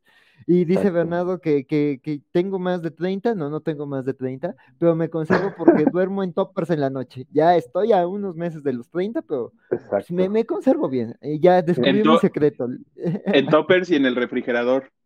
En, formol. Sí, sí, sí. Sí, como Ernesto el vampiro, pero en el refri, así. Ajá, o, o, en tu tanque de Bacta, con, pero de formol. En mi tanque de Bacta, sí, mientras recuerdo mi traumática infancia, por supuesto. Sí, Exacto. este, también por ahí Javier Sárez nos mencionaba que, que, parte de la dinámica chida que veíamos de Agnes y de, de la, la, reina Borg es porque la reina parece ser la más amenazante, pero de pronto Agnes tiene sus, sus nos muestra que no es tan ingenua como, como uno pensaría el conservatorio y tiene razón de acuerdo parte con él. Sí. parte de la, de la del yo creo que, que si pasa algo más extremo entre Agnes y la reina Borg es porque Agnes va a porque la manilla. Entonces yo estoy de acuerdo, Javier. Agnes para Reina Borg 2024, esa es la onda. Agnes para Reina Borg. Aquí está, reina Exacto. Pero ya mencionaba Isidro eh, la otra trama que tenemos, que es la de Cristóbal Ríos, eh, encerrado en un centro de, inmigración y, aduanas en Estados Unidos, que, pues bueno, como bien menciona también Isidro, era parte de, es parte de, la historia actual, ¿no? De esta eh, forma en la que se trata a los inmigrantes en, pues en todo el mundo, pero en particular en Estados Unidos, que es parte de, del escándalo que se vive desde hace ya un rato, de, la forma en la que eh, los tienen y eh, que terminan llevándoselo a, eh, en un transporte al distrito santuario, que ya habíamos mencionado desde antes que, que dónde estaba el distrito santuario, pero parece que en Los Ángeles les toca el distrito santuario que está pegadito a la frontera, entonces ya vamos para allá, veremos que qué es lo que nos espera eh, en esa parte. Y tenemos estos momentitos entre chistosos y lindos de, Cristóbal tratando de ser eh, el héroe de la película y su relación con la doctora y este y, el rescate, ¿no? la, la, salida en, bueno, no rescate, sino que se lo llevan en el, en el camioncito a, a, esto y ahí van las, las muchachas por él y tengo que decir que a mí lo que me gustó de toda esta parte, que no me pareció mala, pero tienen razón que tampoco es mucho lo que se podría haber resuelto mucho más rápido, pero por primera vez en la vida le entendí a Cristóbal Ríos su español, entonces eso también lo agradezco mucho. Este, tú, Rodrigo, ¿cómo viste toda la parte en el centro de detención? Yo creo que del episodio fue la parte que, que fue más débil en cuanto a, al hilo narrativo. Entiendo lo que comentaba María sobre eh, pues que es, puede ser una, una, crítica social, una parte de crítica social, pero también creo que esta es la que está más desconectada de la historia. Entonces a mí me parecería que probablemente los escritores pudieron haber hecho un mejor trabajo metiendo la crítica social, pero también conectado dentro de la historia o las misiones. Yo al principio pensaba que Ríos era el que se iba a encontrar al Watcher, porque de otra manera no veía como para qué íbamos a, enviarlo a la, a la, prisión y ahora al camioncito y ahora quién sabe dónde, ¿no? Entonces, este, yo sí creo que esta parte, pues, es, es, como la menos interesante, al menos para mí en este momento. Em, y pues a ver, a ver cómo, para el siguiente capítulo, cómo van resolviendo. Perfecto. Tú, María, ¿cómo viste toda la parte de Cristóbal en el centro de detención? Cristóbal Val, Bol, ¿cómo le dicen? Em, eh, eh, como, como dije, es la parte social. Si Discovery se atrevió a traer una política, eh, Picard tenía que poner su granito de arena, su parte social, su crítica, ¿no? Su golpe. Y quizás fue demasiado tibio. Quizás ese es el problema, que fue algo como un poco tibio y uno esperaba un poquito más ¿no? de esta parte, porque nosotros sabíamos más o menos a dónde se dirigía, que iban a dirigirse a esta especie de cárceles donde metían a las familias o separaban a las familias, ¿no? Eh, y aunque haya sido lo más lento, eh, me gustó más que lo de Agnes. Realmente me gustó más que lo de, perdón, no lo, no lo, no lo de Agnes, lo de Seti Rafi, perdón. Eh, lo de Agnes sí me gusta. Eh, me espantaste, me equivoqué de nombre. porque realmente es como, yo entiendo el por qué lo están haciendo, ¿no? Porque se parece un poquito así a lo que pasó en Más allá de las estrellas en ese capítulo de Deep Space 9, cuando Cisco viaja al pasado y los policías lo acaban a palos. ¿Te acordás? Más o menos esa es, la, tonada que están dando este, a, esta, a esta escena, a esta, esta parte del capítulo. Eh, y me es como que él mira todo eso y, dice, y te hacen jurar lealtad a la bandera, qué fuerte. Es como que en el futuro eso no exista, ¿viste? Esto como que es, eh, es lo que hay, o sea, no será lo mejor o no, capaz no lo implementaron de la mejor manera, pero entiendo a dónde va, a dónde va el guionista con esta cosita que hizo acá con esto, con esto de, Ríos, aunque no sea, seguramente no va a tener una repercusión en la historia, sino solamente para mostrar esto. Y eso es lo triste, ¿no? Porque realmente habría sido bueno de que el observador estuviera, estuviera ahí, ¿no? O fuera, tuviera algo que ver con, con su historia. Pero obviamente no todos los personajes van a tener algo relevante. No se puede. Correcto, pero coincido en la parte de, tibieza. Tú, eh, estimado Isidro, ¿cómo ves? Tibio, les faltó este, meterle bien a la crítica, les dio miedito. ¿Qué, sientes? Mm, no sé, o sea, creo que fue como lo, lo suficiente en ese punto. O sea, podrías tratarte de involucrar un poco más, pero creo que lo utilizas con lo que platica Picard de que le enseña de mira a la gente, ¿no? O sea, creo que no se clavan en un solo punto, sino creo que lo, lo, llevan como a más partes, de, en ese sentido de ver cómo, cómo la gente está sin esperanza. entonces creo que es esto, o sea, porque cuando manejas el guion podrías hacer como ese momento de vamos a enseñarles el problema, y, pero creo que utilizamos dos partes del capítulo para hacerlo. Entonces, por eso, si solo estuviese esa escena, sí, es como de falta que lo hagas, pero al meter la otra parte creo que redondeas esa parte de cómo está, digo, tomando en cuenta de que no es como el punto hasta este momento, no sabemos si en el siguiente capítulo involucres un poco más, entonces esta rama de lo que estamos sabiendo con Cristóbal nos lleve a este punto donde qué tan mal estaba en este momento la humanidad, que algo que pase en tres días va, va o sea, este punto de quiebre, ¿no? Nos, en teoría hubo algo que nos llevó a lo correcto, y en el otro nos llevó a, esta parte de, este, ay Dios, de la Confederación. Correcto, dice Javier Sabrio que él entendió que lo van a deportar, o por lo menos eso entendió, pero que ellas le dicen que lo van a desaparecer y eso les genera un sentido de urgencia. Sí hay, un rollo ahí extraño de, de, comunicación, sobre todo de pronto los subtítulos no ayudan mucho, pero sí, la idea es que se lo llevan a un, a un, este, un distrito santuario, o por lo menos es lo que dice la computadora a, a, a, Rafi. Este, Axel, ¿tú cómo viste toda la parte de Cristóbal, el centro de atención con la doctora, etcétera? Porque también hay que recordar que la doctora ha vendado por ahí. Sí, pues mira, yo la verdad es que, o sea, no me pareció un momento terrible, pero eh, de nuevo, ¿no? No le vi mucho sentido y de nuevo, Ríos queriéndose hacer el héroe y no logrando nada, ¿no? Entonces, este, pues digo, a lo mejor ese va a ser su personaje a lo largo de la serie, pero sí, no, no sentí que fuera una de las tramas más interesantes y digo, creo que hubo, otro, o sea, creo que lo de lo de Siete y Rafi, lo de Picard, este, lo de lo de, lo de, lo de la Reina Borg y Agnes me parecieron como muchísimo más interesantes, pero me dio risa mucho el momento cuando justo el guardia que le está diciendo, a ver sus papeles, dígame su nombre o lo vamos a mandar a algo turbio y misterioso al autobús, al autobús, al eufemismo del autobús.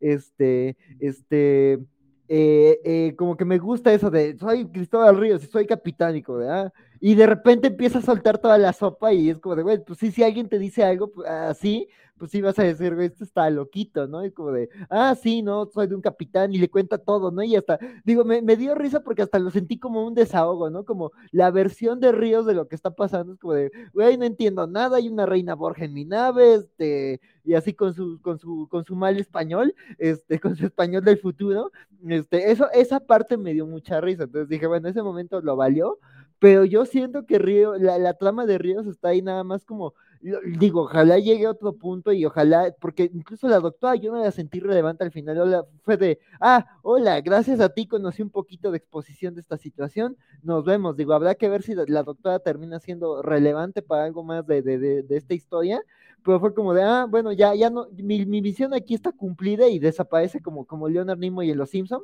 este, entonces, este, fue como de, esa tu función en la historia, doctora, entonces no sentí que eso fue de algún lado, entonces yo por el momento siento que Ríos nada más está ahí como para un obstáculo, no de no nos podemos ir porque Ríos está capturado, no podemos hacer esto porque Ríos está capturado, y como dice, ¿no? El ticking clock de a Ríos se lo van a llevar a la ciudad santuario, yo entendí, o sea, yo entendí que algún, a, la gente del centro les decían que, que, los iban a, deportar o migración, pero yo sí siento que es un eufemismo, ¿no? Como que en un lado les dicen otra una cosa, pero digo, eh, la computadora, que es el lado de la policía, pues dice la verdad, ¿no? Los llevan a la ciudad de Santuario y pues digo, eso a mí no se me hace poco común y digo, o sea, no tenemos que irnos al, al, lejano año del 2024. Ha pasado en los últimos años en Estados Unidos de que a migrantes mexicanos y centroamericanos se les encierra en centros de detención y algunos terminan, o sea, sí ha habido casos de, de cosas turbias que les ocurren, o sea, sí hubo casos de, de, de, en la administración Trump de mujeres que fueron esterilizadas sin autorización y que se les hizo quién sabe qué por un menguele estadounidense entonces sí, este, o sea, no, no está, a mí no me saltó y no se me hizo lejano de la realidad. Y que te digan, ah, no, sí, te vamos a llevar a tal lugar y, termines, digo, tristemente México es un país peligroso para migrantes. Entonces digo, a mí no me pareció algo lejano. Entonces, dolor, me pareció dolorosamente cierto y es como de, pues sí, a los migrantes de un centro les pueden decir una cosa, pero pues los pueden llevar a un lugar muy distinto. Entonces, sí, a mí eso no me saltó en, el sur del país tenemos nuestros propios eh, centros de detención de migrantes, que son bastante deplorables, bastante criticables, y donde pasan cualquier cantidad de horrores. Y ese es en México, en Estados Unidos también lo hay, ¿no? Pero es parte de, lo, que, de lo que también veremos. A mí me, llamó la atención esta parte porque al principio, eh, después de que un guardia le da choques eléctricos a, a Ríos, la doctora le dice, no sé si eres muy estúpido o muy valiente, de verdad, mi primera respuesta fue lo primero, doctora, lo primero. Sí. Es, que no, no, no, no, da para mucho, ¿no, Axel? No, eh, no. Eres tonto, Río, eres tonto. Ajá, sí. Y, así llegaste a capitán, y así llegaste a capitán, Río. ven, chico, que yo le decía que no daba talla para capitán. Yo se lo dije, yo le dije, este no, para capitán no sirve.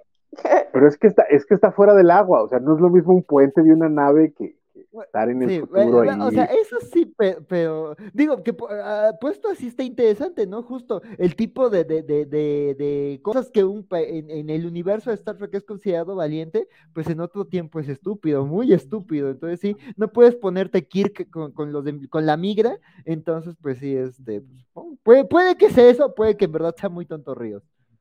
Es una pregunta que nos vamos a estar eh, haciendo mucho Además todos, todos han viajado al pasado. Cisco, eh, Bashir, Dax, Kirk, Spock, todos han viajado una vez al pasado, nos han mandado las macanas que se manda Río.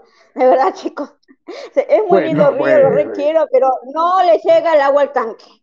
Pues no sé, no sé porque en, en Star Trek 4 ¿qué te digo yo? ¿No? Chekhov terminó en el hospital. Es mi película este, favorita, la amo. es tan disparatada que la amo. Yo sé, pero ahí está, o sea, el, pobrecito este, Scotty tratando de hablar con la computadora, con el, con el mouse, o sea, todos tienen lo suyito, ¿no? Todos tienen lo Hola, computadora. Ajá. Esperemos que sea eso. Exacto. mi escena favorita es cuando lo secuestran a Chekhov y están, lo tiene lo de seguridad, lo tiene lo, estos agentes secretos y le están interrogando y un, un, agente secreto le pregunta al otro, ¿y vos qué crees de esto? Creo que es ruso. sí, creo que es ruso. Pero siento mucho hate con el pobre de, de Cristóbal.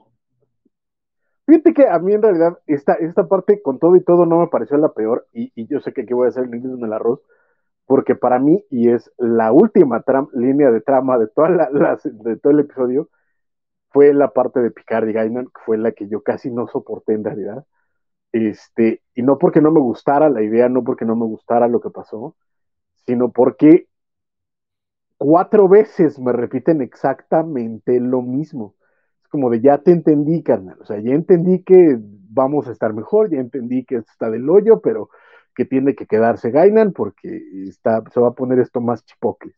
Y me lo dicen cuatro veces en el episodio. O sea, es, rarísimo, pero ya habíamos mencionado que iba a, aquí va a aparecer Gainan, que por eso había aparecido en el primer episodio.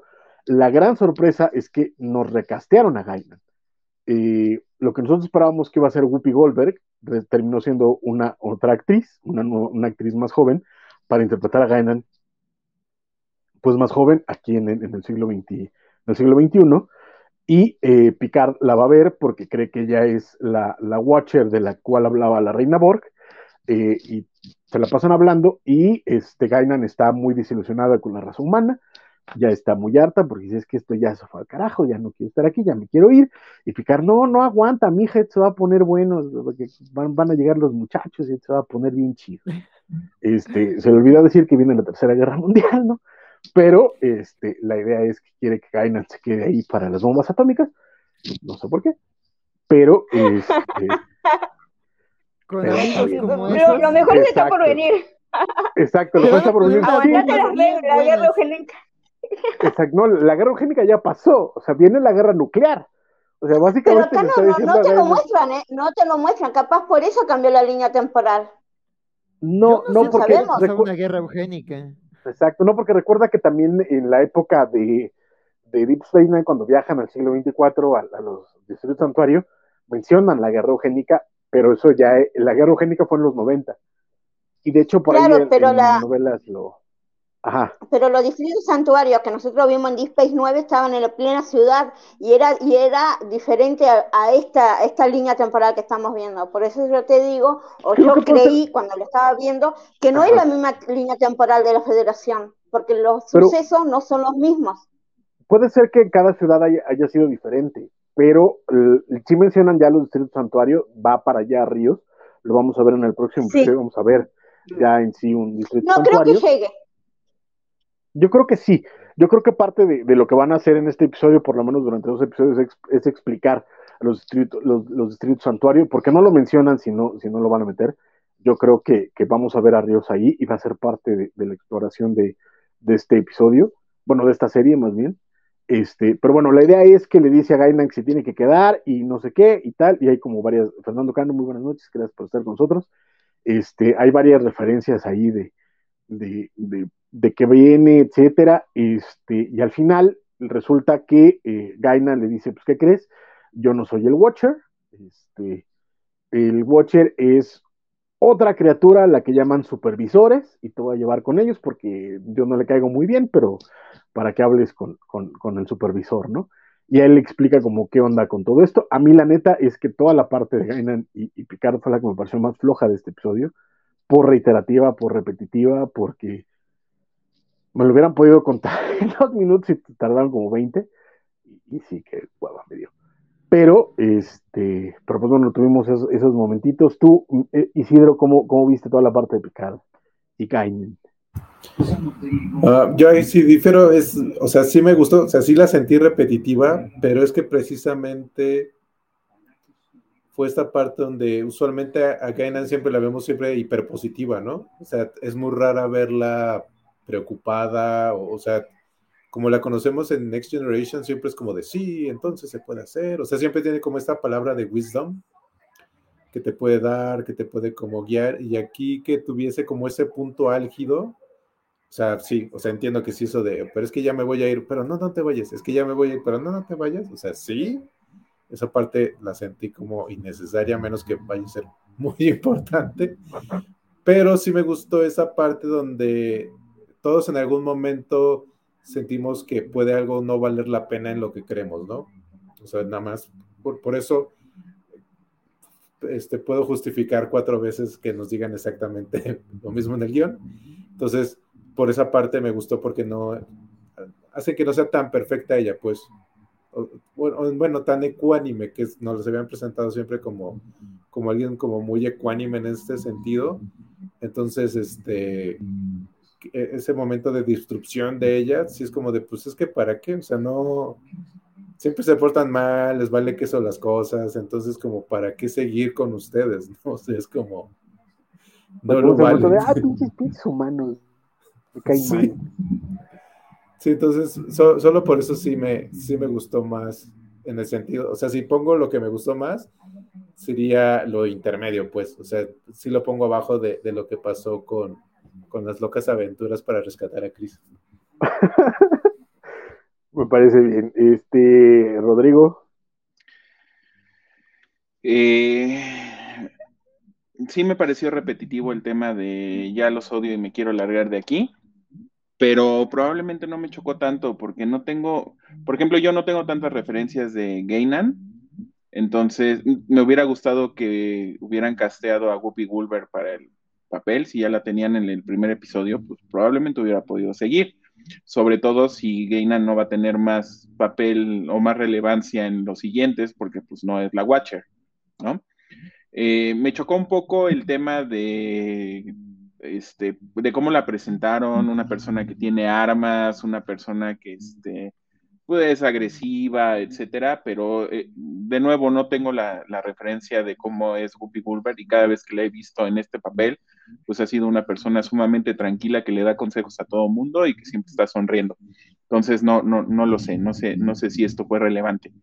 Em, pero eh, me gustó el hecho de, de, que pues Picard también tratara como de convencerla de que se quedara, probablemente esto tenía que suceder así, y por eso ella decide quedarse. Entonces veremos a ver qué, qué pasa con ella. No sé si va a, a, salir el personaje de nuevo porque pues ya tenemos al, al Watcher que resultó ser otra, otra cosa totalmente distinta. Me gustó la presentación del Watcher, me gusta cómo se va, este, va a eh, pues metiéndose en las personas o va controlando a las personas para ir guiando a Picard hasta que llega al final la que supuestamente es la verdadera Watcher. Y pues obviamente a mí me gustó que, me gustó volver a ver a la actriz, me gustó volver a ver, eh, volver a ver a Laris, no sé si me gustó que ella fuera la Watcher. Entonces, pues, todo dependerá de que veremos el próximo capítulo. Coinciden en esa, en esa, en esa parte del final. Pero, eh, pues bueno, Axel. ¿Qué pecho, qué pecho? ¿Qué opine de lo de Gainan? Exactamente, de Picard y Gainan. Este, pues mira, ahorita que dices este lo, lo de tus impresiones, mira, a mí no me, no, digo, ahí te voy a decir como mi, mis opiniones, pero esto que dices de cómo sentiste toda la parte de Picard y Gainan, me recordó a este meme de los Simpsons, es como de, anda, no te vayas del planeta, no, este, anda como amigos, no, anda, no seas malo, no. Entonces sí, este, sí estuvo ahí su, su momento, este, digo, con Picardo en vez de, detective y Gainan como Bob, pero Siempre hay un este, momento Simpson. Siempre hay un momento Simpson, sí, sí, sí. Entonces sí, este, la verdad es que, este, sí sentí, este, eh, eh, sí sentí pesada esa parte, y sí, digo, eh, también estoy igual que Rodrigo, sí me falta como conocer a Gainan en, el contexto de, de, de, de cómo es en, en, en, Next Generation, porque pues sí, eh, digo, por lo que sé de Gainan, sí es un contraste verla así, pero digo, la verdad es que, o sea, de nuevo, ¿no? Digo, yo como alguien que no está tan familiarizado con la vieja franquicia y que más bien la veo como desde el cinismo millennial del siglo XXI, pues sí, digo, Gainan me representa, es como de, si yo pudiera irme del planeta, me largo. Entonces sí, es como de, de no, ¿para qué me espera la tercera guerra mundial ya que todo se ponga mejor? Me largo, este. Entonces sí, este este, digo, en eso sí, digamos, este, a mí me, me, resonó, digo, sí, sí, sí, sí se ve el contraste incluso desde la, la, aparición que tuvo en el primer episodio, pues que ves a una, a una, este, Gainan, este, apapachadora, amigable, que le está dando un consejo, pero me gusta que además no deja de estar presente, ¿no? O sea, sí hay un momento en donde, digamos, palabras que dicen en el primer episodio sirven como para que Picar la vaya convenciendo, entonces digo, quizás la secuencia en sí no me gustó, pero me gustan los momentos en donde como que se van viendo como poco a poquito Picard solo siendo él, la va como cambiando, va minando un poquito a poquito su seguridad, ¿no? O sea, ese momento cuando le dice estas frases y tiene como esta enfermedad temporal, dice, no, por, eso mismo me tengo que ir, este, pero Picard es como de, no, mira, reconsidéralo, ¿no? También me gusta cuando la reacción del perro, que es como de que, que, además me encanta eso, ¿no? De que los perros pues sí detectan cuando alguien es buena onda y el perro es como de aquí todo lindo con Picard y es como de, güey, con, todos es horrible y es como de, güey, es alguien en el que puedes confiar, o sea, tu perro te lo está diciendo, ¿no? Eso, esas cosas me gustaron. También cuando le explica lo de las donaciones y lo del albergue y cuando le muestra como la situación de la ciudad, o sea, son momentitos que, digamos, siento que sirven como para mostrar de alguien en una situación, eso, ¿no? Digo, la, federación y, sus tripulantes como, como señales de esperanza y como, se, digo, que es algo por lo que estamos hablando de Star Trek ahora, como, ese, eh, como esa señal de que el futuro puede ser algo mejor, ¿no? Entonces digo, quizás este, se siente fuera de lugar para los que conozcan mejor al personaje, pero a mí me, me cuenta algo relevante, ¿no? Sí se me hizo pesado, y si no, ellas no, es, no son los momentos favoritos de mi episodio. Es como Ríos, lo de Picard y Gainan, lo de. No, yo creo que lo de Rafi, no sé, bueno, el chiste es que lo de Agnes es primer lugar, ¿no? Entonces, este, la cuestión es que no me parece lo más fascinante del episodio, pero sí, digamos, creo que eh, es temáticamente coherente y creo que, o sea, digo, creo que ah, he visto, he estado viendo podcasts como de, de, de, reacciones de, de, hacia Picard y veo que sí hay gente que lo detesta, ¿no? Y es como, es que el nuevo Trek es tan cínico y es como de, es que pues vivimos en unos tiempos que lo ameritan, ¿no? O sea, yo ya sí luego soy muy pesimista sobre el futuro, digo, Star Trek me regresa a eso, pero justo me, me sirve ver el contraste, ¿no? Una realidad cínica, sin esperanza, sin ética y de repente ese contraste con los valores de la federación, ¿no? Entonces, digo, me pareció adecuado y me pareció relevante y me, y me gusta ver como, digo, habrá que ver de nuevo, ¿no? ¿Qué, qué, qué impacto tiene este viaje temporal? Pero me gusta ver que, que, Picard tiene ese rol inspirando a Gaina, ¿no? Y que pues, al final no, no se deja claro si la convence, ¿no? Digo, sabemos que sí la convence y habrá que ver si arregla como la línea temporal, pero Gainan como que sí va dando su brazo a torcer, ¿no? Y como que ya en su última interacción es como de, me voy a pensar, señor extraño del futuro, pero me voy a pensar. Y, digo, creo que ya, y además eso de que le ayude activamente ya a encontrar ahora sí al Watcher, pues sí, este, sí, ya, ya me parece significativo y creo que sí es un avance de que de alguna forma punta de diálogos habla este, este, este, este picar con, con, con, con Gainan. Y también aquí Bernardo dice, dicen el Watcher y no puede evitar pensar en otra cosa que no sea Watu. Y ahorita vamos a ver quién es el Watcher, pero spoiler, no es, no es un gigante cabezón con problemas ahí con, con sus congéneres, sino ya veremos. Hubiera, hubiera, hubiera sido mucho mejor eso, fíjate. Dice Félix que eh, ese chiste. ya lo hizo e-, el domingo pasado. Ah. Pero bueno, pues Bernardo no estuvo el domingo pasado. Qué Exacto, bueno además sigue siendo un chiste válido, fíjate. sí, además, además sigan a Bernardo en Twitter porque está haciendo la, la, la, la la lectura de los cuatro fantásticos, entonces ahí estamos viendo mucho Watchers y mucho sentido, además en los cómics de la semana estamos hablando de los Watchers en Reckoning War, entonces pues sí, pero pues estos son otros Watchers.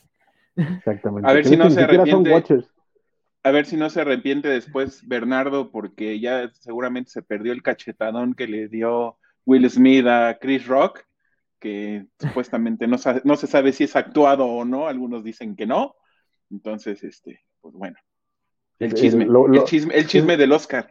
Exacto, es lo bueno de YouTube, que todo eso seguramente terminará ahí. Entonces lo, veré después. Pero, este, de nuevo, sí, de hecho, desde que llega al, al, a este bar, que básicamente es el Ten Forward que vimos en el primer episodio y que es una referencia al bar de Gainan en, este, en, en, en la Enterprise, eh, vemos que tiene su botellita de, de, de Sorian Brandy, que es la misma botellita de Soren Brandy que vemos desde serie original. Eh, tiene a su, a su perrito Boxer, que seguro fue la, la, demanda de Patrick Stewart de esta temporada, que se supone que en todas tiene que haber un, perrito Boxer para que Patrick Stewart esté contento. Entonces ahí le pusieron su, perrito Boxer. Y, tú cómo viste toda la interacción de, de Picard y Gainan, María? Tú que sí las tienes como más claritas. Eh, bueno, a mí en sí, como vos decís, fue medio repetitivo, pero me gustó el mensaje, porque es el mismo mensaje que da, que da Q en el capítulo em, Penitencia. Eh, los humanos están destruyendo el planeta, y es más o menos el mensaje que está dando Gainan, Gainan dice, tiene un, un, hermoso planeta y ustedes lo único que hacen es destruirlo. hay personas que tienen todos los recursos para ayudarlo y lo único que les preocupan es tener menos. Es como, es como el mensaje es lo que tenemos, tienen que, tiene que quedarse, ¿no? Con lo que, lo que tiene que importar y le remarcan tanto para ver si nos entra a la cabeza, ¿no? que ese es el mensaje, estamos destruyendo este planeta y la gente se está muriendo y porque, porque, hay, porque los recursos no están bien distribuidos. Es un mensaje simple que puedo haberlo dicho en dos palabras, en, dos, en un minuto, pero lo remarca y lo remarca para ver si queda. Eh, y el tema de que yo sabía que ella no podía ser la observadora porque era muy obvio era eh, jugar a lo seguro y tenían que buscarle, darle una vueltita de rosca. Eh, y me sorprendió ver quién era. Igual yo no creo que es Alari, yo creo que es lo que Picar quiere ver. O sea, a mí, yo, a mí se me hace muy parecido a Gary Seven, no sé ustedes. Sí, justamente para, para allí, iba, porque después de toda esa interacción con Gainan tenemos como los dos finales, porque tuvimos dos finales en esta, en este episodio, aunque no pareciese.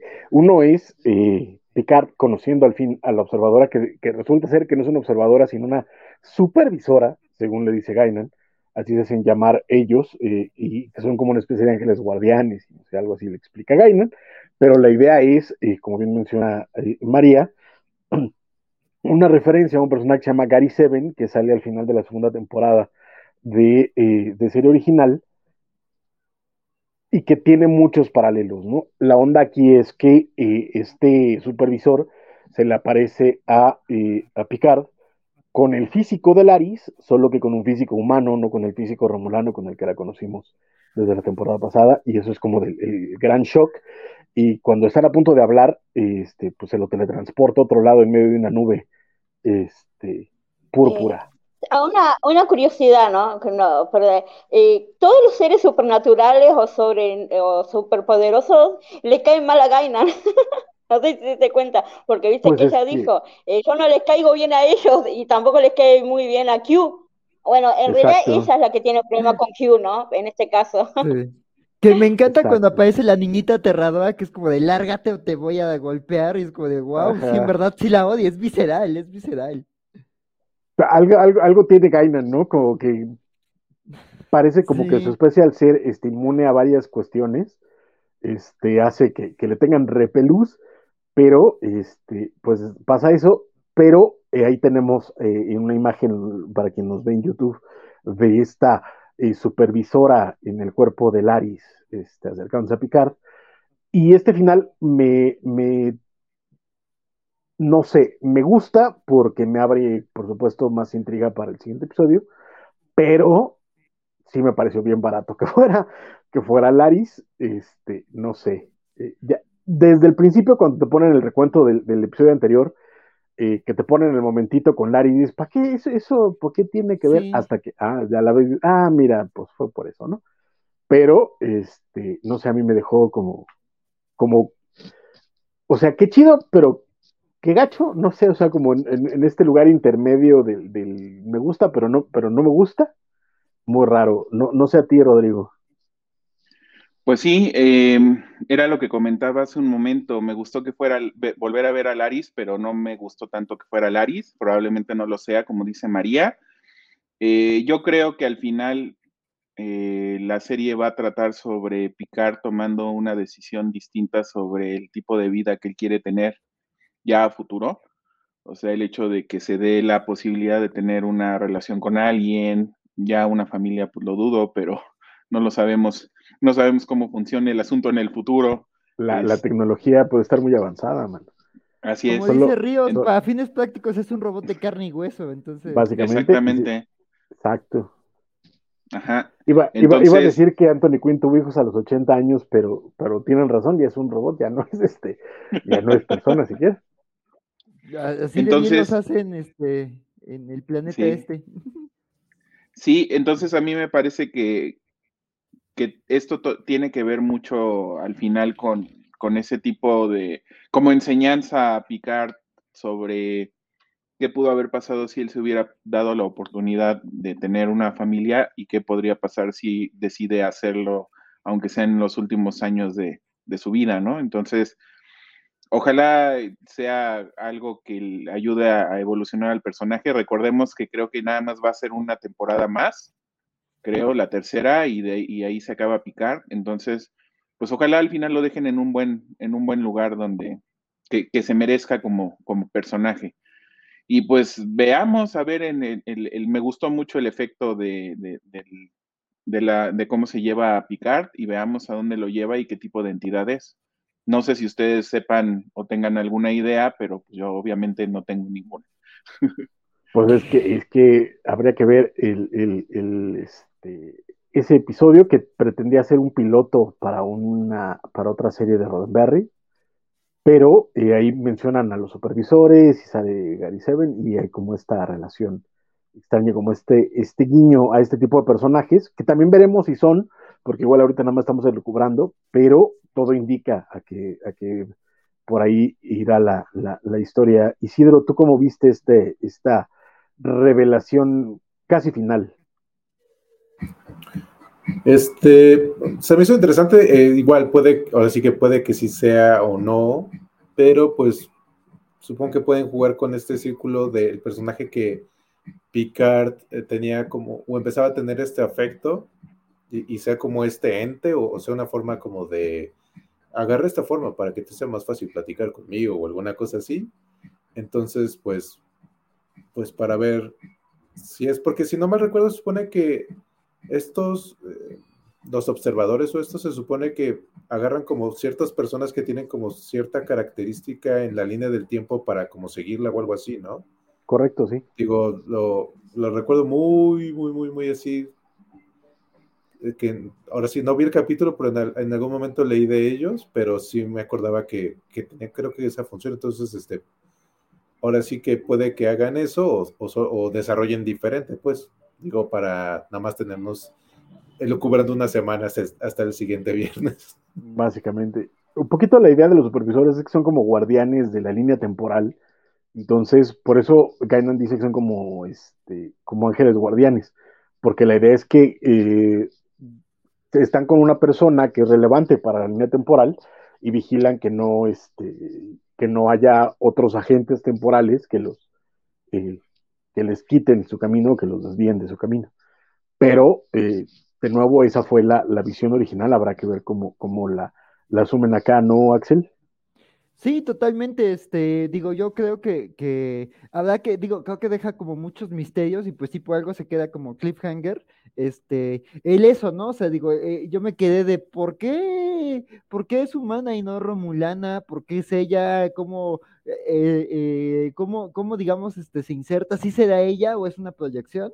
Digo, ya hablaremos más adelante cuando hablemos de, de luz interior, pero sí, es como de, pues a lo mejor esta es, ahí, es una entidad que está tomando la forma, digo, no es la primera vez que en Star Trek, digamos, este, pues, o, digo, tan solo en esta serie alguien toma una forma de acuerdo a lo que sabe de su interlocutor, entonces sí, este, digo, pues hay muchas posibilidades, ¿no? Pero sí me, me, me, me quedé intrigado. Y hay textos que, eh, que platican como de, de, de, de, digamos, la verdadera identidad del observador y, sus roles.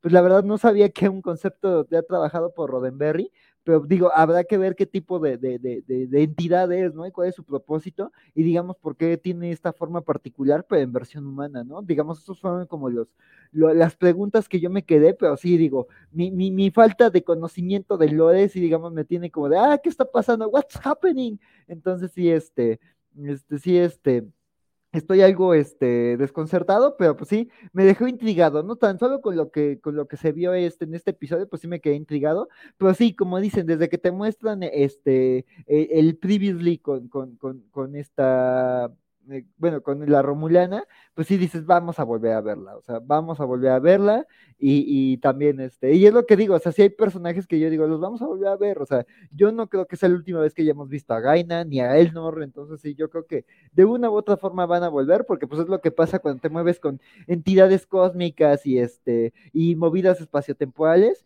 y además, pues digo, falta ver también, digamos, cómo reaccionan estas entidades con Q, y qué, qué rol tienen que ver con lo que está haciendo y, y viviendo Q.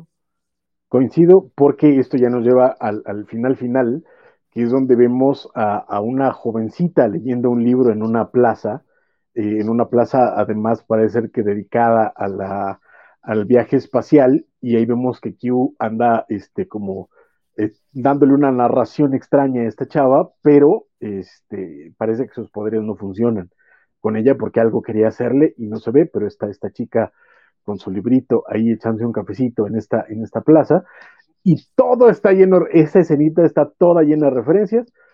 Parte del misterio que se viene manejando es quién es esta chica. Yo cometí el error de ponerle pausa a esa escena porque reconocí el nombre del autor del libro y quería corroborarlo, entonces lo puse pausa y lamentablemente en Prime Video te aparece la lista del casting con el nombre del personaje. Entonces ya sé quién es el personaje, pero no lo voy a decir para que todos ustedes se sorprendan la siguiente semana. Pero eh, está esta, esta escena coquetona. ¿Tú cómo lo viste, María?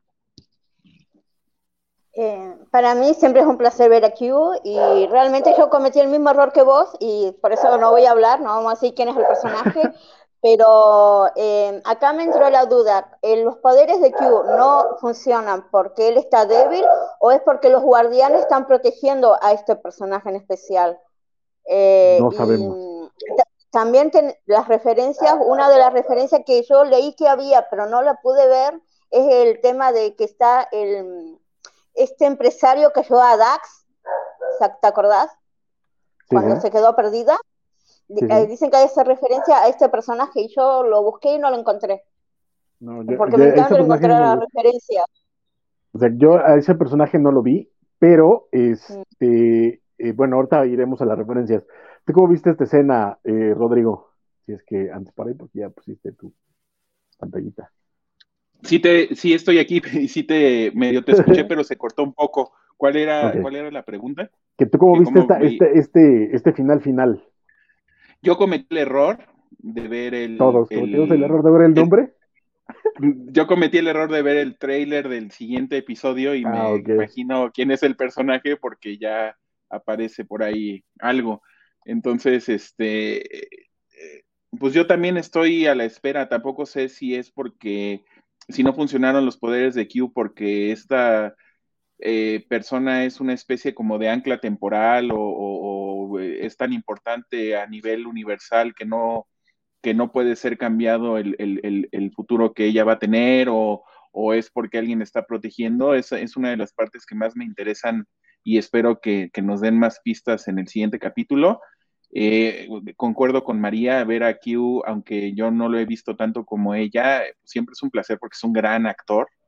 Entonces, este, me imagino que también lo que él está narrando tiene eh, alguna referencia a algún otro capítulo o alguna otra serie, no lo sé, pero, a mí me gusta mucho este, este tipo de personajes que además este, eh, son, filosofan y, y, te hacen pensar muchas cosas, ¿no? Entonces, eh, pues esperemos a ver qué pasa el próximo capítulo.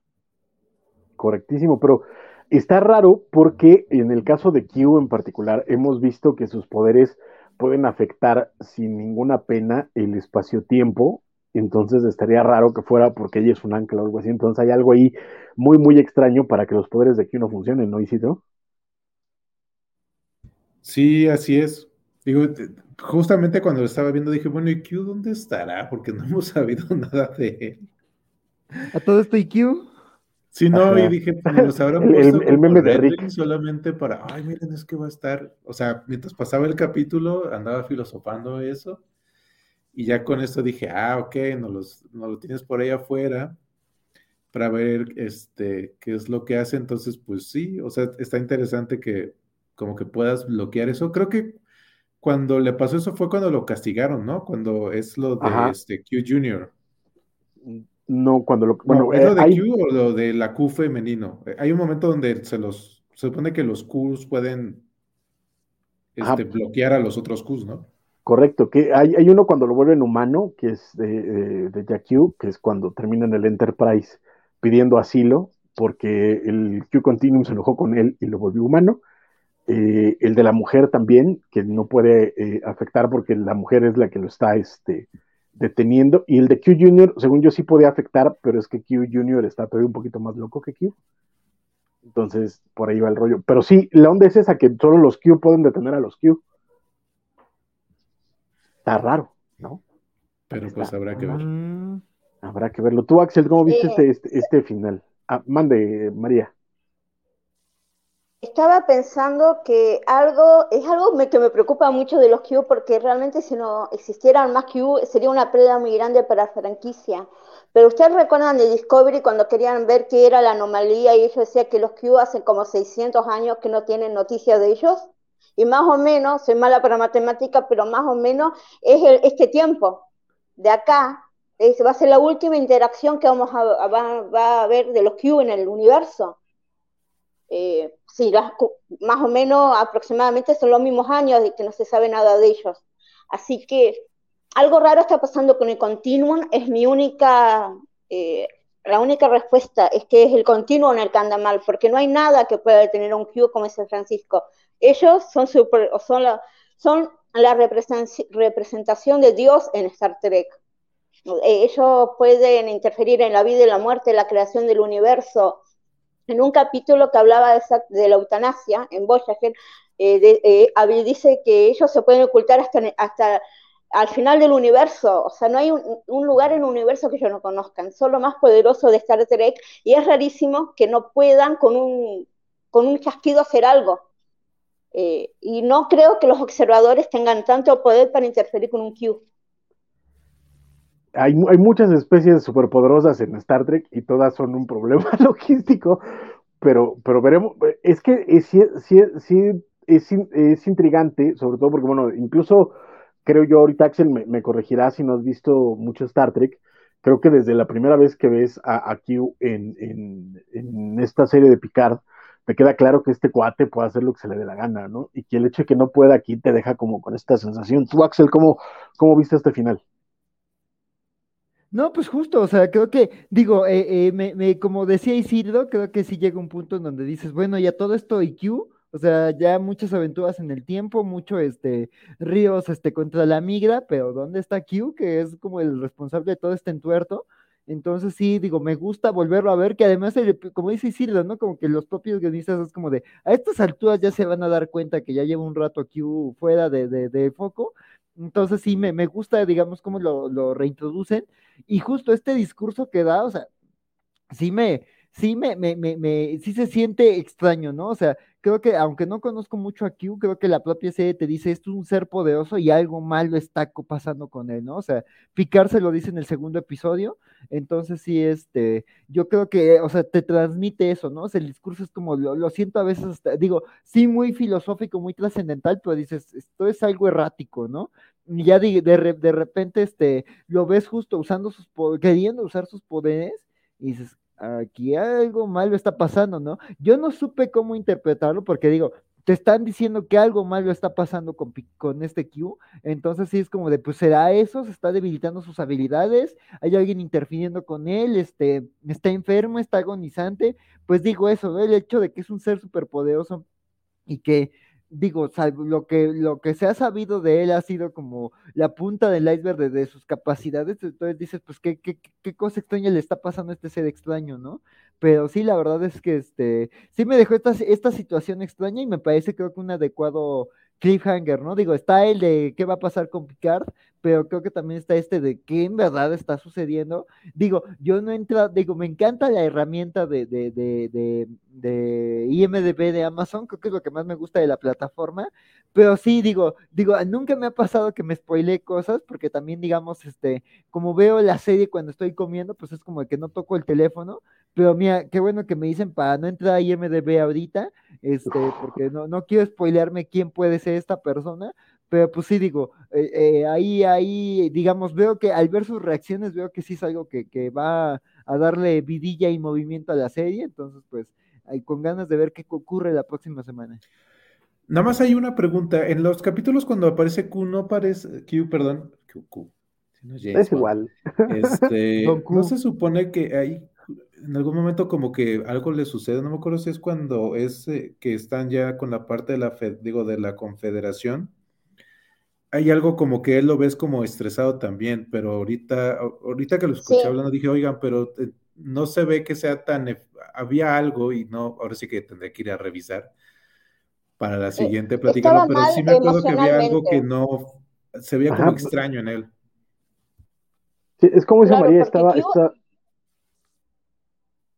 eh, perdón, pero el Q que nosotros conocemos de toda la vida, de toda la vida, es un Q chicharrate, es como divertido, él siempre es como, tiene un humor ácido y es como, es la, es la alegría de la fiesta, y acá lo vemos tan eh, pesimista, tan triste, tan, eh, em, ¿cómo podría decirlo? decepcionado de todo, es que algo pero no sabemos qué es lo que ocasiona esto en él. Y además el hecho de que le haya pegado a picar es como esto ya es alevoso, porque Q nunca recurre a la violencia. Él te invade el espacio personal, es un pesado, todo, pero nunca llegó a tanto, nunca llegó a eso. Bueno, mandar a, ponerlos a pelear contra monstruos eh, recreando la Revolución Francesa no se me hace no recurrir a la violencia, pero él no recurre a la violencia. Claro, pero para él es un juego, Claro, eso me refiero. Él no, él no, necesita pegarle a alguien, él eh, lo manda a cualquier parte y ya está. O sea, con chasquido puede hacer lo que quiera y, hoy le pegó a picar. Exacto. Eh, eh, siquiera le pegó a Cisco. Exacto, y se, y se, veía descompuesto, se veía muy emocional, que es otra cosa. No es que, que uno sea emocional, pero no se veía nunca enojado, como, ¿sabes? Como que su rango emocional no era tanto de enojo, sino de excitación o de emoción. Eh, y, el mismo Picard es lo que dice, hay, algo mal en ti, algo te está pasando. Y es cierto, es lo que, lo que vamos a descubrir, pero eso no afectó sus poderes, digamos. Entonces es lo que vamos a ver ahorita, qué es lo que está pasando y por qué no puede afectar a, esta chica. Eh, ahorita, en este final de las referencias que yo tengo, por lo menos, es que eh, esta cafetería se supone que es en un centro de investigación espacial. El Centro de, Investigación Espacial tiene un nombre, ahorita no, no lo recuerdo con, exactitud, pero el nombre de esa persona es, un, eh, mm, eh, es una referencia a un capítulo de serie original llamado este, The Changeling, porque es un científico de finales del siglo XX que mandó una sonda espacial a, a, hacer un viaje profundo al espacio y que regresa en el siglo XXIII, obviamente siendo una amenaza para todo el mundo pero este, es, este, ese personaje es una referencia, el nombre de ese centro espacial es una referencia, ni siquiera un personaje, sino un nombre que apareció en ese original. Y la segunda referencia es el libro que está leyendo la, chica que Q quiere afectar, que es un libro llamado The, The Parid Son, el, hijo pálido, eh, de Tracy Tormé, un misterio de Dixon Hill para aquellos que sean más fans de, Next Generation, Dixon Hill es un personaje que Picard juega en la holocubierta. De hecho, incluso al inicio de este episodio, eh, la misma Agnes le dice a Picard, mira, tú eres todo un Dixon Hill, haciendo una referencia a este detective que básicamente es un Philip Marlowe, eh, detective de género negro, y Picard juega sus novelas en la holocubierta. La onda es que Tracy Torme fue el escritor del episodio original de Next Generation, donde se crea a, Dixon Hill. Entonces, el nombre del novelista de la novela Dixon Hill es el guionista de, Next Generation. Son oh. las, las, referencias que tengo de, ese, de, ese, esa escenita que están muy bonitas. Y aparte, por supuesto, lo de, lo de los supervisores de, de, ese original, que también son los que nos estamos viendo. Y eso me está gustando mucho de esta, eh, de esta temporada, que están teniendo muchas referencias a todas las series de, Star Trek, y eso me, está gustando muchísimo. No había visto tantas referencias desde Lower Decks, y la neta es que eh, estoy encima para todo eso. Llevamos un poquito, un poquito estirados, entonces rápidamente, ¿qué espera para el siguiente episodio, Axel? Eh, pues yo para este, para el próximo episodio espero ya este eh, una resolución del paradero de, Picard, ya digamos la, verdadera identidad del observador y cómo encaja este, e, en, todo este drama espaciotemporal. Y también espero más respuestas respecto a Q y sus poderes y quién es esta persona la que intentó afectar. Y pues digo, también seguramente vamos a ver cómo todo esto y este misterio se ve obstaculizado de alguna forma por la detención de Ríos y también estoy de acuerdo en que creo que sí Ríos va a ser este el recurso a través del cual nos van a mostrar la ciudad de santuario. Entonces sí yo, ah, espero cosas muy concretas pero a ver qué sorpresas y giros nos dan en todo esto. Perfectísimo. Rodrigo no sé si hayas podido reiniciar tu, sí, este, reinicié, pero lamentablemente este, creo que apagando mi cámara como que puedo escucharlos, lo estoy escuchando cortado. Entonces voy a dejar por el momento apagada, pero aquí estoy. Este, para, el, para el siguiente capítulo, yo lo que a mí me gustaría que nos avanzaran un poco más la trama del Watcher para saber exactamente lo que, lo, lo que tiene que aportar para que ellos puedan eh, impedir que se modifique la línea temporal. Me gustaría también que nos enfocáramos un poquito más en lo que está pasando con Q, porque o sea, hasta el momento sí nos han dejado ver que algo extraño está pasando y que pues está de cierta manera disminuido por alguna situación. Entonces, sería importante que ya nos empezaran a dar más test. Por favor, que ya terminen con toda la trama de, este, de Ríos y las locas aventuras de, las muchachas, porque este, pues ya tendrían que regresar al, al, al, juntarse y, empezar a ver qué es lo que tiene que, que, pasar en los siguientes capítulos para poder eliminar a esta, esta amenaza, ¿no? Entonces, yo esperaría que por ahí se moviera para el próximo capítulo. Perfecto, Isidro. En mi caso, yo creo que vamos a seguir ahorita como en paralelo. Bueno, tres. O sea, lo de Agnes, lo de este, las locas aventuras de Chris con nuestras muchachonas y Picard. Entonces yo creo que todavía el siguiente capítulo vamos a andar. Ah, bueno, y a lo mejor nos sueltan algo de lo de Q pero este, yo creo que, van como para ahí, entonces ahora sí no sé, este, estoy abierto a lo que me den. Perfecto, María. Eh, bueno, yo para lo que para lo próximo espero saber eh, cuál es la misión del, del vigilante. Eh, eso es lo que más me creo que lo que, vamos a saber es eso. Lo de Q yo creo que todavía no lo vamos a saber. Yo creo que eso va, vamos a tener que esperar bastante todavía para ver eso. Y el tema del santuario, espero que lo vean, que lo veamos, porque es realmente importante. para, para Lore de Star Trek es importante. Y me gustaría que, que lo muestren, ¿no? Que muestren e, este, este santuario, aunque ya lo hemos visto, pero me gusta, me gusta esa parte. Eh, lo de Agnes y, la reina Borg, creo que vamos a tener también un avance en esta relación, eh, en esta asimilación eh, lenta, porque yo creo que esto va para más, va para más esta relación de amiguitas. así que vamos a ver qué, qué, pasa, pero yo creo que ya para el siguiente capítulo vamos a tener los seguros, es la, saber la misión que va tiene que cumplir esta chica, que no tenemos que decir quién es, eh, y, yo creo que capaz viajen ya a otro, a otro tiempo, pero no sé, pero yo creo que mucho tiempo acá no van a estar. Pues veremos, yo, eh, aquí mi querido Javier Saurio nos dice que el final deja la idea de que hay más jugadores de los que el mismo Q imaginaba, y eso es para mí un poco lo que me, me preocupa, porque estamos ya casi llegando a la mitad de la temporada, el siguiente episodio llegaremos al episodio 5, que es la mitad de la temporada, y creo que están, eh, los guionistas se pusieron a tratar de, de, malabarear demasiadas pelotas. Entonces tenemos por un lado a Q, tenemos por otro lado a los supervisores, tenemos por otro lado a la Reina Borg, y tenemos por otro lado este, los distritos santuario. Entonces todo eso son demasiadas pelotas en juego para que alguno no se les vaya a caer encima. Entonces, espero equivocarme, espero que todo llegue a una conclusión eh, determinada. Para el siguiente episodio yo espero eh, coincido con Isidro, vamos a seguir viendo eh, historias paralelas de, los distintos equipos y las distintas historias y veremos ahí a dónde, a dónde terminan llegando eh, y las revelaciones, ¿no? Porque además ya nos metieron un nuevo personaje que es esta chica, entonces seguimos, siguen, siguen metiendo pelotas a, a, malabarear y eso siempre es peligroso. Veremos qué ocurre y pues bueno, aquí estaremos la próxima semana para comentar el siguiente episodio de Picar. Yo ahorita, mientras tanto, les recuerdo que si les está gustando este video, por favor, denle like, se los encargamos muchísimo en, YouTube, en Facebook, donde estén viendo, denle like, este, compártanlo para que más gente se entere de estos videos. Y, por supuesto, eh, que eh, también eh, se suscriban y le, den clic a la campanita de notificaciones en, YouTube. Y pues bueno, muchísimas gracias. Ahorita no estamos en Twitch porque el líder supremo decidió que no valíamos la pena que estemos en Twitch. Por eso necesitamos más vistas para que eh, tengamos eh, más apoyo por parte de, la gente. Eh, mi querido Félix nos está diciendo que ya acabaron las cachetadas, ya tienen toda su atención, amigos.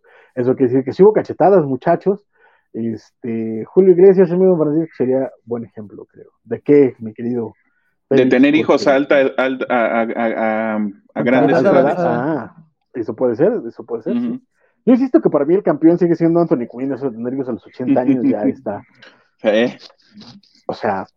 Pues habla de una buena, una buena condición. Y una buena circulación, mano. Pero, este, que, bueno, ¿no? Que, que ella, quien sí puede. Pues bueno, muchas gracias, por supuesto, a Javier Saurio, a, Félix, a, Bernardo que están con nosotros, a todas las personas que nos están acompañando, que no nos comenten, pero se agradecería siempre muchísimo más que nos comentaran.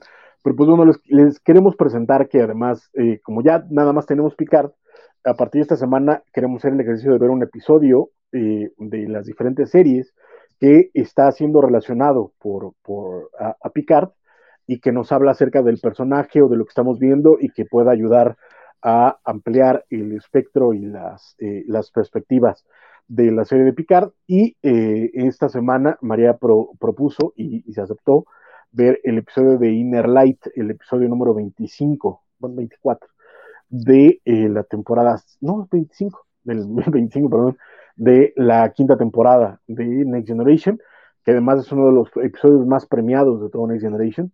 Entonces, eh, empecemos, empecemos por ahí. María, cuéntanos un poquito de, de Inner Light, por qué decidiste este episodio y sobre todo de qué trata para, abrir la conversación. Bueno, eh, principalmente este es uno de los episodios más lindos de, de todo Star Trek, eh, de uno de los más emocionales.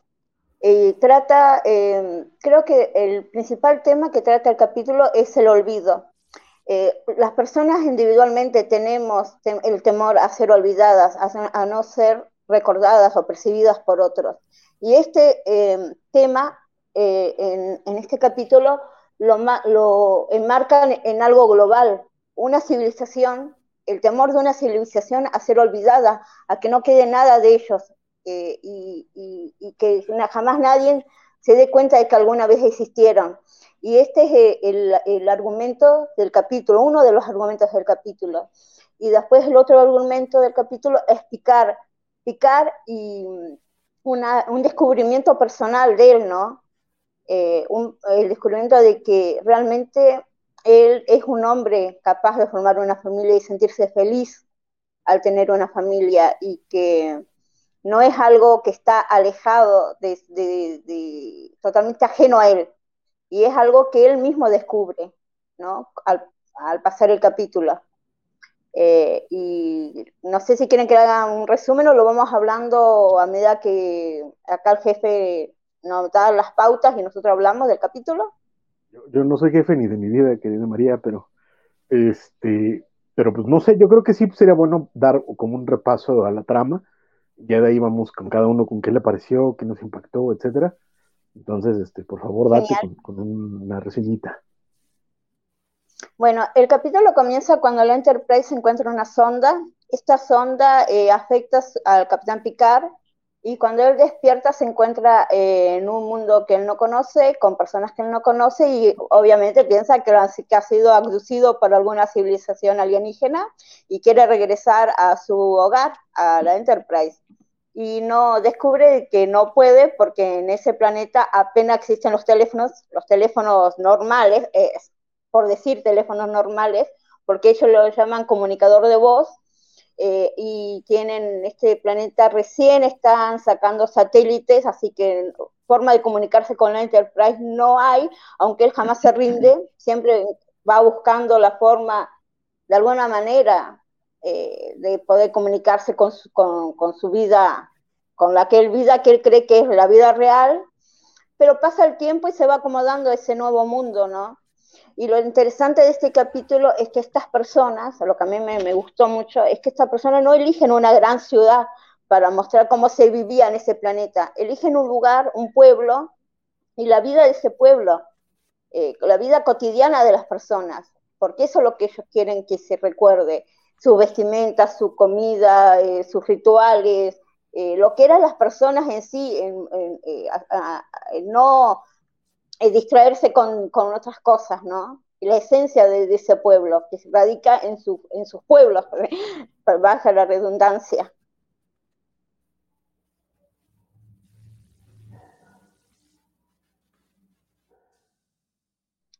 Eh, sigan ustedes, chicos. Eh, más o ah. menos ese es un resumen muy general, pero eh, pueden seguir ustedes. Hecho, sí, no te preocupes. Este, pues eso, es esta, este empieza con este misterio, ¿no? De Picard colapsando. Vemos a Picard viviendo una vida de otra persona, porque incluso tiene otro nombre, etcétera. al principio él se muestra escéptico y se va asimilando. Tiene hijos, este, vemos que pasan muchos años en este planeta con su familia, eh, pero es un planeta que está condenado, ¿no? Desde que llega hay este misterio de que eh, eh, la temperatura está aumentando en todo el planeta y que esto pareciese ser este, pues el fin del planeta y su vida termina cuando lanzan un, una sonda espacial y es cuando le revelan que todo es un fue diseñado por esta civilización extraterrestre para que su cultura permaneciera y pudiera ser implantada en otro ser vivo y por lo tanto alcanzar cierto nivel de, entre comillas, inmortalidad, que quiere decir que alguien recordara que existieron, ¿no? que no murieran en el olvido, que es algo que creo que toda persona entiende y empatiza con ello. Tú, Isidro, que ya lo habías visto, ¿qué, qué piensas de, de Inner Light? Siempre ha sido, digo, cuando me tocó verlo ahorita, este, o sea, era como muy interesante porque lo dejaba solamente a Picard.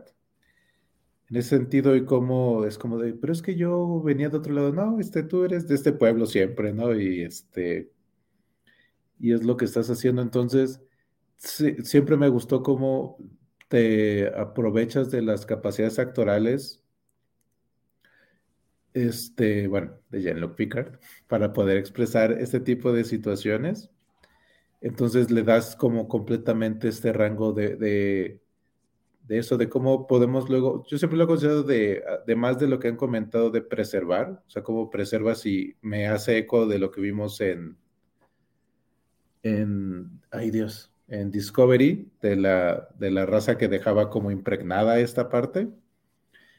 Y a, y a la vez como a veces de repente podemos cambiar lo que nuestra línea de vida, por así decirlo, y encontrar la felicidad también en eso, porque no, no, se no, no, no clavamos con picar de que fuera de, no, es que estoy seguro que yo hacía algo y que la gente lo tratara como loco, o sea, porque puedes haber llevado el guion a ese punto donde, no, es que yo necesito hacer esto, sino que es como, ah, pues me adapté a esto y pues sí, está bien, y, y empezó, y, pero como que no, bueno, yo nunca sentí que lo añorase, de lo que él era, sino que se adaptó a esta vida y sus hijos y sus nietos y todo eso, y, creo que es como muy impactante. Y después lo que vemos con Picard de que, pues que eso se queda, ¿no? O sea, no, fue un capítulo como de, bueno, fue una aventura y ya nos olvidamos de ella, sino sí, deja esta marca de, lo que viviste en él, o sea, ese tiempo de 25 minutos en, en toda la vida y, es ese tipo de situaciones donde a veces puede pasar poco tiempo, pero también se queda, se queda esa sensación. Entonces tiene como muchas formas y lecturas y creo que ha sido tan impactante que, que se ha referido en otros lugares. En Hora de Aventura también se hizo en su momento como una versión parecida. Justo, justo, justo. En, ese, o sea, ese concepto de, de cómo puedes vivir eso y, y, regresar y, y, lo que dejas. Entonces, este, pues creo que es como muy impactante y creo que sí son de esos capítulos que puedes nunca haber visto Viaje a las Estrellas y son de esas cosas por las que dices, por esto vale este tipo de, de, programa porque se dan el tiempo de, de, hacer esto, ¿no? Entonces, este, yo lo disfruto mucho, eh, la música seguramente platicaremos también de ella, de cómo se ha utilizado y se han hecho ya las flautas y todo eso. Entonces, creo que es muy impactante cómo también musicalmente se ha quedado impregnado en nosotros eso que, que se nos enseñó como relato este, visual en este caso y auditivo. Es curioso cómo, cómo, cómo lo mencionas y que creo que además es algo que, que vale mucho la pena de Inner Light porque dentro de lo que cabe creo que es uno de los episodios más Star Trek de todo Star Trek eh, en el sentido de contarte una historia que quiere decirte algo, que significa algo, pero no es una historia llena de acción, de aventura, de, disparos, no, es, es, un drama casi interno ¿no? Claro que están las partes de tensión en el Enterprise tratando de, revivir a Picard y qué es lo que está pasando con él y, los momentitos en los que tratan de, rescatarlo, etcétera, pero en general es un episodio muy pausado, e incluso eh, algunos podrán considerarlo lento, ¿no? A diferencia del grueso de, televisión de ciencia ficción, y sin embargo termina eh, teniendo un impacto eh, emotivo, ¿no? Axel, tú que, no eres tan, tan familiarizado con la franquicia o que son tus primeros acercamientos Star Trek, ¿cómo viste Inner Light tú? Creo que Axel se me fue a por Chesco o algo. Entonces, este, Rodrigo. Sí, eh, yo quiero agradecerle a María que nos haya este, recomendado este, este episodio. La verdad es que lo disfruté mucho y yo vería el episodio, el episodio yo, lo dividiría en dos. Por un lado es el tema de esta raza alienígena que fue extinguida por, el, por esta catástrofe, este, no sé si natural o, provocada. Eh, me gustó mucho la idea de cómo al final lo que ellos hicieron fue tratar de, em, de que alguien los recordara, de que alguien eh, pasar este, esta, no, era conocimiento, sino esta forma de vida, todo lo que ellos valoraban, cómo valoraban eh, las tradiciones que tenían, las relaciones que tenían entre, entre cada uno de los pobladores, lo bien que se llevaban, un sistema aparentemente político que funcionaba porque podían resolver temas sin mayor problema, este, cómo eran ellos, que era lo que, lo que más apreciaban, y el hecho de que lo hubieran podido, hubieran podido crear una sonda que al final escogiera un ser vivo para que compartiera estas, estas, estos conocimientos o esta cultura o esta forma de vida, me pareció algo muy bonito. Creo que, que es algo que todos, de alguna manera como humanidad lo hemos tratado de hacer. Por ejemplo, cuando mandamos nosotros este, sondas espaciales con cajas, con música o con películas o con partes de la historia porque queremos darnos a conocer. En este caso, creo que esa raza alienígena pues lo llevó al, extremo y, pues ah, no mueren, se quedan dentro del, de la mente y del corazón de Picard. Por el otro lado está pues todo el desarrollo que tiene Picard como personaje. A mí me sorprendió mucho. Lo que más me choqueó fue esa secuencia donde pasaron los primeros cinco años, donde ya lo empiezas a ver un poco más viejo, porque pues nunca te imaginas que la trama va para allá, ¿no? Y que él va a vivir alrededor de, no sé si eran 25 años, 30 años, en ese, no, ah, me acuerdo exactamente cuánto tiempo fue, pero bueno, es, es, es una, una, una vida extensa la que tiene, tiene hijos, tiene nietos, este, se vuelve una parte importante dentro de la comunidad, eh, le gusta, eh, empiezan a construir estos condensadores para captar agua del, aire, este, y, a mí lo más duro que se me, que, para picar, lo, que se me hizo más duro para él fue al momento de regresar y, este, y, y dejar de absorber el, el, haz de luz o el que transmitía este conocimiento, el, este, pues cómo vives después de haber dejado toda una vida así, ¿no? Aunque hubieran sido 25 minutos, pues para él fueron años y fue una vida completa con una pareja, con hijos que viste crecer, con nietos que estabas viendo crecer y de repente, pues de un plumazo ya no están. Entonces, probablemente lo único, lo único que a mí me hubiera gustado del capítulo es que exploraran un poquito más cómo logró manejar esta pérdida. A fin de cuentas fue una pérdida para él pero el capítulo es de 10. El capítulo, como dice Francisco, puede ser un poco lento para quien le gusta más otro tipo de ciencia ficción. Para mí me encantó. Entonces, eh, me reafirma que estoy en, la franquicia correcta y que, y que, me interesa seguir conociendo de ella. Ahora sí, Axel, tú como, como quien está apenas descubriendo Star Trek, ¿qué te parece Inner Light? No, pues digo, la verdad es que sí, gracias este, a, los veteranos de la tripulación por, por la recomendación, este, sobre todo María, que fue como la que la puso sobre el tintero, pero creo que es un episodio muy, muy, muy emocional, pero justo, ¿no? O sea, si hay una, si, hay ciencia ficción, si hay conceptos muy locos de ciencia ficción, y el giro es totalmente, este, e, en esta, que es muy coincidente con, con anécdotas de la ciencia, y, apela a un sentimiento como que creo que como humanos entendemos muy bien, pero creo que lo, sabe contar de manera muy interesante, de que justo es un episodio que ocurre en un pueblo pequeño, con cosas de la vida normal, pero sirve, como dice, ¿no? Para hablar de la memoria. Ahorita que eh, me encanta lo que dijo Isildo, de, de, de, que justo es una historia que ya se ha visto en otros lados, pero que no deja de tener la potencia, ¿no? Este, eh, eh, como dice Isildo, se parece mucho a un episodio de Hora de Aventura. Justo ahorita que lo, menciona, me, acaba de volar la cabeza porque es uno de mis episodios favoritos de Hora de Aventura, que es el del Reino de las Almohadas, que justo, o sea, fin, aquí es un episodio en donde el personaje, el protagonista, tiene un mal momento, está como en un momento de inseguridades de, de su vida amorosa, y de repente se pierde y llega a una dimensión y en donde vive toda una vida y él toda la vida se la pasa anhelando regresar a su anterior vida, ¿no? A sus aventuras con Bimo y con Jake y de repente es todo ese anhelo, ¿no? Entonces sí, y, ese episodio cuando termina y me dejó una sensación muy triste y dolorosa porque es como de, vivió toda una vida, también llega viejo, tiene hijos y muere, pero de repente lo pierde todo y regresa al punto cero, ¿no? Y como dicen, vivió toda una vida en, minutos, ¿no? Que nada de aventura es como, ah, fue un día, te fuiste 10 minutos, fin también me recordó mucho al hombre que lo tenía todo de Alan Moore, esta historia de, de, Superman, para el hombre que lo tenía todo, este, que también es eso, ¿no? Es nuestro protagonista enfrentándose a un escenario hipotético en donde se le ve, se le revela una civilización eh, al borde de la muerte, pero también, digamos, ese momento en donde se enfrenta con las cosas que más anhela, ¿no? Que es la paternidad, que también si no han leído esa historia de, de, de Alan Moore, bueno, está publicada ahí por, por Smash junto con, con este, ¿qué le pasó al hombre de mañana?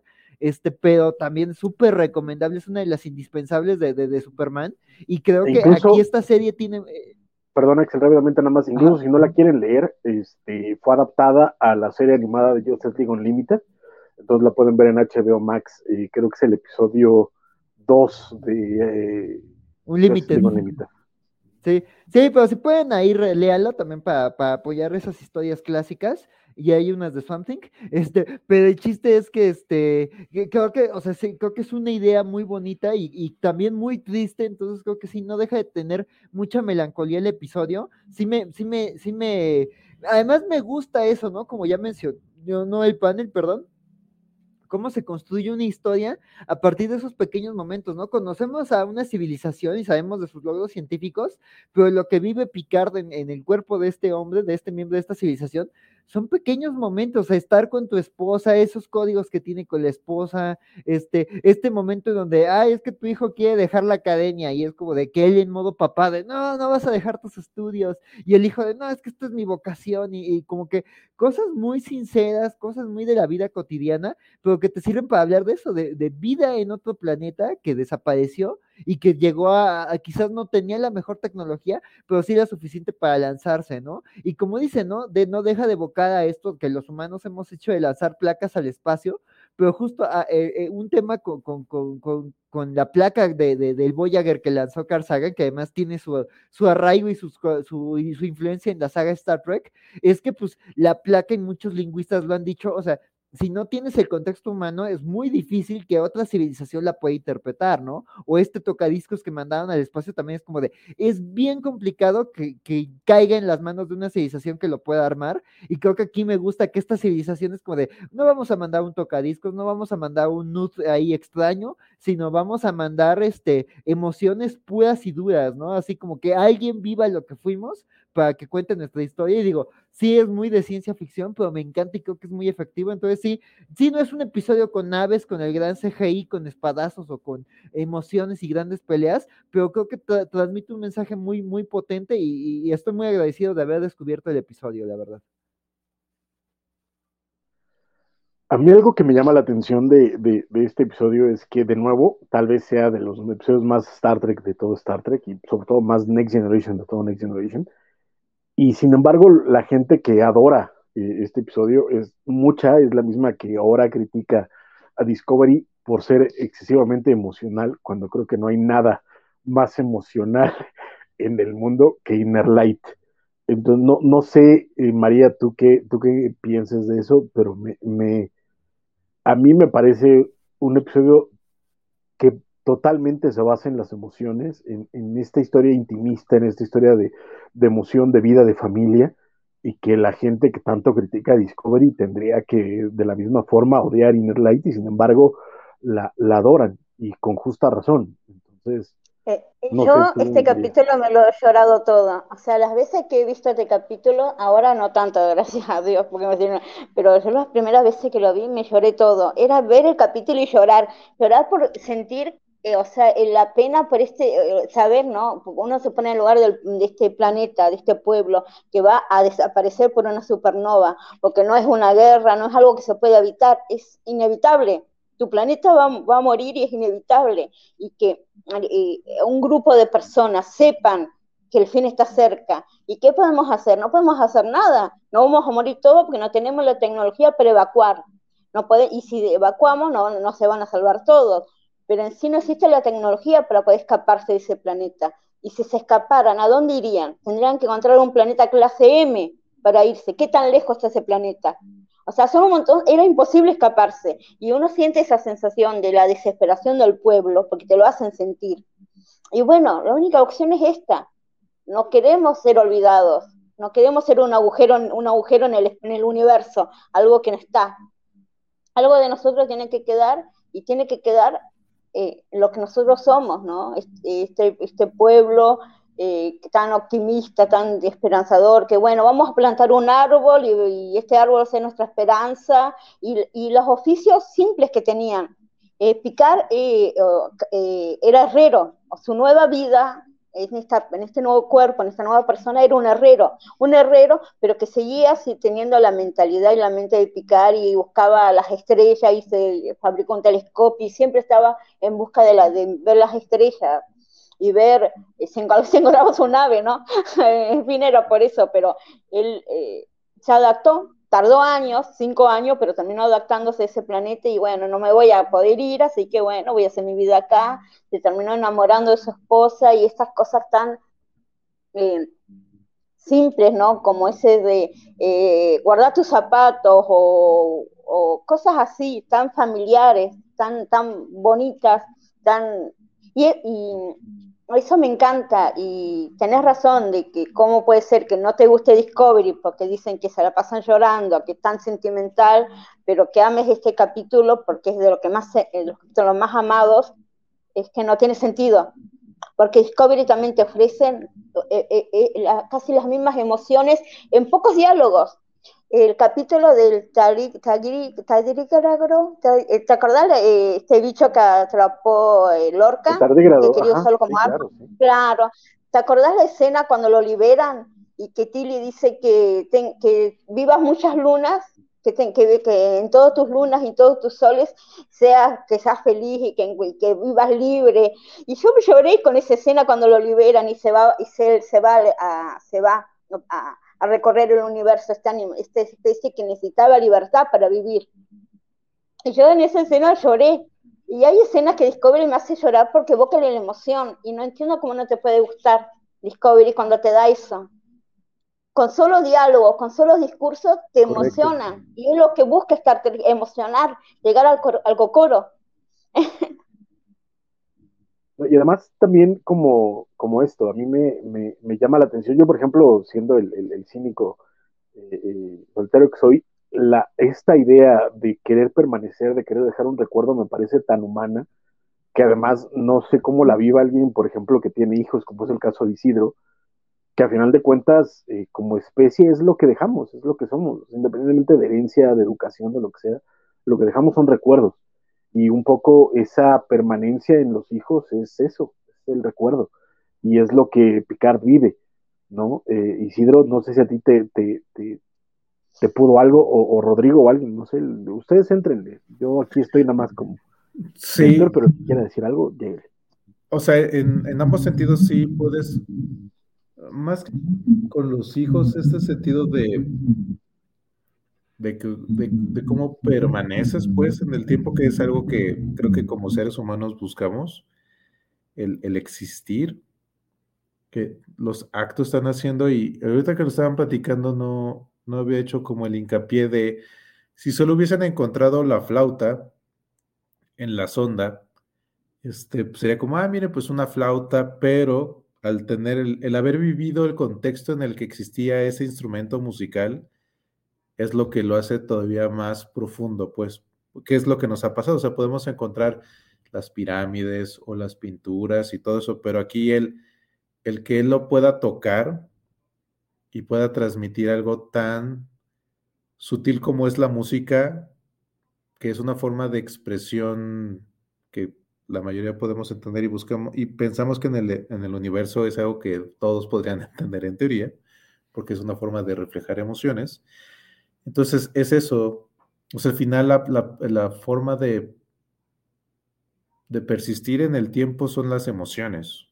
Y es porque los actos es como de, bueno, fue bueno, fue malo, pues depende cómo lo veas, pero e, el, el cómo lo transmites, el, eso creo que es lo que es un punto importante y, y, es lo que al final estás esperando que sea, ¿no? De que les, vaya bien a la siguiente generación con lo que tú les pudiste transmitir, que a su vez es lo que te transmitieron a ti y lo vas transformando, ¿no? O sea, yo con lo que viví de mis papás puedo considerar que algunas cosas de mi educación es como, ah, pues todo bien, y otras como, no, Obviamente en su momento, que es como hicieron lo mejor que pudieron con lo que tenían, porque pues, y es como lo que le pasa a Picard, ¿no? Que es como de, es enfrentarte a esas situaciones en las cuales nunca, por más que leas cinco mil libros y todo eso, cada hijo es diferente, cada cosa es distinta y pues creo que es ponerte también en perspectiva. Como papá es eso, ¿no? Es como, pude haberlo hecho mejor, no los quieres lastimar, pero al final del día es como, pues, mi background me dice que esto sería como lo correcto para ellos. Entonces, por eso creo que tiene tanta resonancia. Igual estamos hablando de, una obra que en diferentes países, en diferentes tiempos, se ha, permanecido como actual, pues el que esté en este lugar, en este punto en, el tiempo, hace que nos identifiquemos, no importa cuándo se haya visto. Entonces creo que eso le da una universalidad que va enfocada y probablemente, digo, no me he metido mucho a saber el guionista qué es lo que pensó para poderlo desarrollar. Si no mal recuerdo, este, el nombre tiene que ver con una canción que hizo este Ringo, creo. No, George Harrison, que era que en su momento el que este, era como el más místico. En su momento a mí me parecía de los cuatro. Entonces, este, pues está interesante cómo algo le da nombre a otra cosa y, y se van como desarrollando estas ideas. A mí, y como sé que estamos en confianza y que este, pues nada más nuestros grandes amigos que nos, nos ven ahora y nos van a, ver después, este, eh, pues me gustaría compartirles también un tema personal que tiene relación con esto, y es el hecho de que yo desde joven siempre fui muy cínico y siempre dije que no iba a tener hijos porque el mundo pues, no estaba como para tener hijos y traerlos a sufrir. Y en mi caso, y no sé si sea el caso de todas las demás personas y de la humanidad en general, conforme te vas haciendo grande, conforme te vas haciendo viejo, pues se te va despertando más el tema de querer trascender de alguna manera. Algunos lo hacen con el trabajo, algunos lo hacen con los hijos, ¿no? Entonces, de un tiempo para acá, pues sí me vino un poco el, shock de, pues no tuviste hijos, mano, y ahora cómo vas a trascender. Afortunadamente tengo sobrinos. Entonces, pues lo que haces, a fin de cuentas, es tratar de, de, este, de transmitirles el conocimiento, las vivencias, la, todo lo, las armas o las herramientas que a lo largo de tu vida fuiste coleccionando para sobrevivir, se las ofreces como parte de esa manera de trascender, para que al final, cuando ellos estén grandes y tengan también la intención de trascender, pues en algún momento puedan decir, ah, mira, mi tío Rodrigo, este, lo recuerdo con mucho cariño y él me enseñó esto, me hizo este, leer cómics, o está, aunque yo no quería y siempre me regalaba en mis cumpleaños un juguete, pero también me regalaba un cómic, este, cosas así, ¿no? Eh, que, que, este, que pues, hagan que, que tus acciones, tus sentimientos, la forma en cómo los trataste, pues hagan que te recuerden con cariño y que vivan una vida plena y una vida menos, eh, con menos dificultades de las que tú tuviste, ¿no? Entonces, por eso a mí este capítulo también me llegó mucho, el hecho de que una cultura se negara a morir totalmente y que, te, y que pudiera trascender y te pudiera brindar a lo mejor el conocimiento o, el, o la experiencia de vivir en un, en un, en un planeta que va en, este, que se va a destruir porque no hay, no hay agua y cómo lo, lo pudiste resolver y cómo, o, cómo trataste de resolverlo, etcétera, ¿no? Entonces, para mí fue un, un, un capítulo que me removió muchas cosas a nivel personal y pues esos son los capítulos o las series que valen la pena a fin de cuentas, ¿no? Además del entretenimiento, pues también algo que te, que te haga evolucionar o que te haga ah, reflexionar sobre lo que eres y lo que quieres hacer. Coincido por completo. Yo nada más quiero decirte, querido este, Rodrigo, que recuerda que no has tenido hijos todavía porque Anthony Quinn y Julio Díaz. Eso es cierto, pero no sé si tenga yo la condición física y la de circulación de Anthony Quinn. No, no, necesitas, no necesitas mucho, mano, ya hay pastillas para eso. En todo caso, este, al final del episodio a mí la neta es que la parte que me rompe siempre, y digo siempre, porque van varias veces que veo el episodio, es la parte cuando eh, lanzan la sonda y toda la, la, gente que conoció Picard a lo largo de, de su vida en este planeta eh, se acerca y le cuenta que es la, la historia a mí me, me, rompe, pero sobre todo eso, ¿no? Como esta idea que tenemos de nuevo muy cínica, muy generación X, del mundo está del asco y por eso no me voy a reproducir. Y en este caso ves gente que se estaba enfrentando al, literalmente al fin del mundo, y aún así tiene hijos y tiene nietos y ves a bebés y es como un rollo de la vida sigue hasta que se acaba, o sea, no tendrías por qué depender del, factor, externo para que la vida pudiera seguir su camino. No sé, Axel, a ti qué te, qué te pareció, eh, eh, cómo lo viviste, cómo lo sentiste, independientemente de, todo esto y sobre todo esta idea de nuevo de, de, la de, dejar algo, ¿no?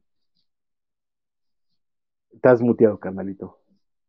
Este, creo que sí es un episodio que transmite este un mensaje muy importante sobre la, trascendencia, ¿no? O sea, Picard dándose cuenta del tema de, de, tener hijos, de tener un legado, pero pues también esta civilización que dice, bueno, pues ya el linaje va a acabar acá, pero pues hay otras maneras de la trascendencia, ¿no? Entonces, pues sí, me, me parece, creo que un mensaje muy este esperanzador de, de no, no, no dejar de perder la, la, la esperanza hasta el último momento, pero pues sí no deja de ser este doloroso, ¿no? De que se saben condenados, ¿no? Pero pues sí, yo creo que sí va a pasar, o sea, también los dinosaurios hicieron su vida hasta que llegó el piedrazo y pues nosotros también hasta que llegue nuestro fin, quién sabe cómo, sean leones radiactivos, piedrazos, este... Hasta que a Putin se, le, se pide la canica. Bombas nucleares o, alguien o alguien que no conocemos, ya veremos qué sucede, este, las guerras eugénicas, ya veremos que, que cuando llega nuestro final, final, final, este, pero pues yo creo que es eso, ¿no? De no dejar hasta el último momento de, dejar de pensar en que va a haber un después, ¿no? Y que alguien más va a interpretar este, lo que fuimos.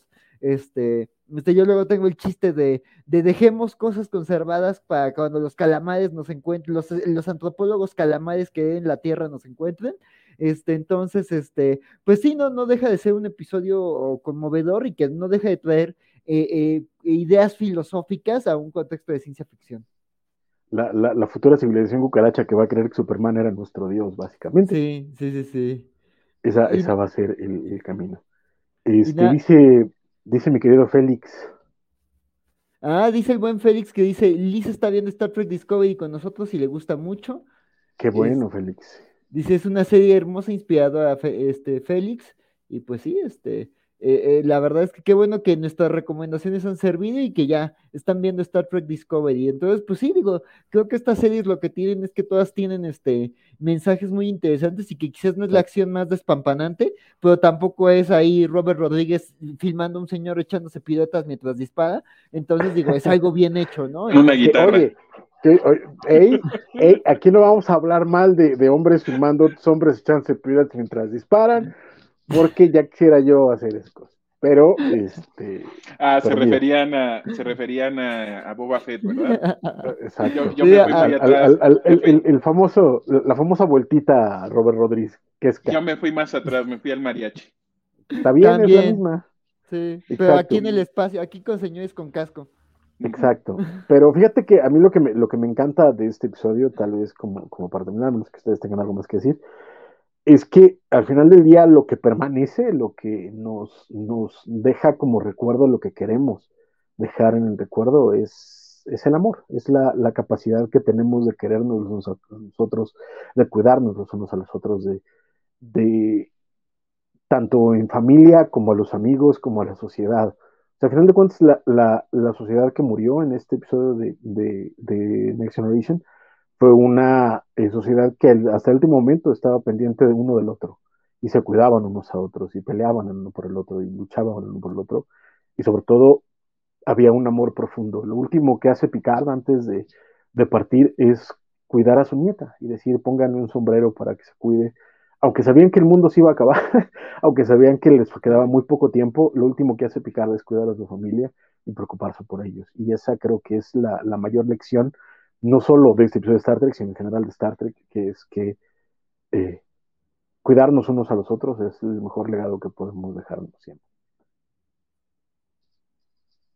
Pues ahí está, ese es el tipo de mensajes que nos está transmitiendo la serie y, y una vez más, este, eh, invitamos a toda la gente que nos está viendo a que, a que también se hagan este o, se expongan este tipo de, mensajes que el mundo lo necesita, ¿no?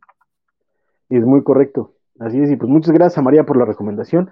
Ya veremos cuál vamos a comentar la, próxima semana. Eh, hay, como he dicho, el problema con Picard es que cada semana nos pone un episodio más para poner en, perspectiva. Entonces, este, ya lo discutiremos y veremos con qué será la próxima semana. Pero creo que eso es todo, a menos que tengan algo más que decir. Este, Saludos a Valentín que anda por aquí saludando a la mesa. Al, gran, al gran jefe. Eso, eso siempre es importante saludarlo. Santos Bacalaos es el jefe. Saludos. pongan, su mejor cara, muchachos, porque nos está viendo. Tenemos que fingir que trabajamos aquí. Traigo mi pin, jefe, gracias. Exacto. Pero, pues eso. Eh, y, en resumen, para eh, conectar un poquito con Picar, lo que nos deja este episodio, ¿no? Como resumen final, es que el deseo de Picar de ser padre siempre estuvo. Eh, capaz, como yo decía, no se daba cuenta o él no, no, sé, no, no era consciente de eso, pero resultó que al vivir en este planeta se dio cuenta de que realmente él era, eh, sería un buen padre y que sí, eh, amaba la idea de ser padre y amó a sus hijos y amó a su nieto. Y por esto traje este episodio, ¿no? Y además la flauta. La música de la flauta es algo muy de picar y algo que picar en, en, siguientes episodios, la flauta forma parte, ya después del el único recuerdo tangente eh, físico que le queda de su vida, porque él perdió 20 minutos en la Enterprise, pero ganó toda una vida. Él vivió hasta los 80 años en ese planeta, fue toda una vida. Y no es fácil de borrar, algo que va a permanecer siempre con él, ¿no? Eh, y por eso elegí este, este episodio, ¿no? Porque es algo de que la serie Picard trata, ¿no? Sobre esas decisiones que nunca tomó y el deseo de, él de, permanecer, porque es el último Picard. Y eso, eso también lo hacen referencia en la serie.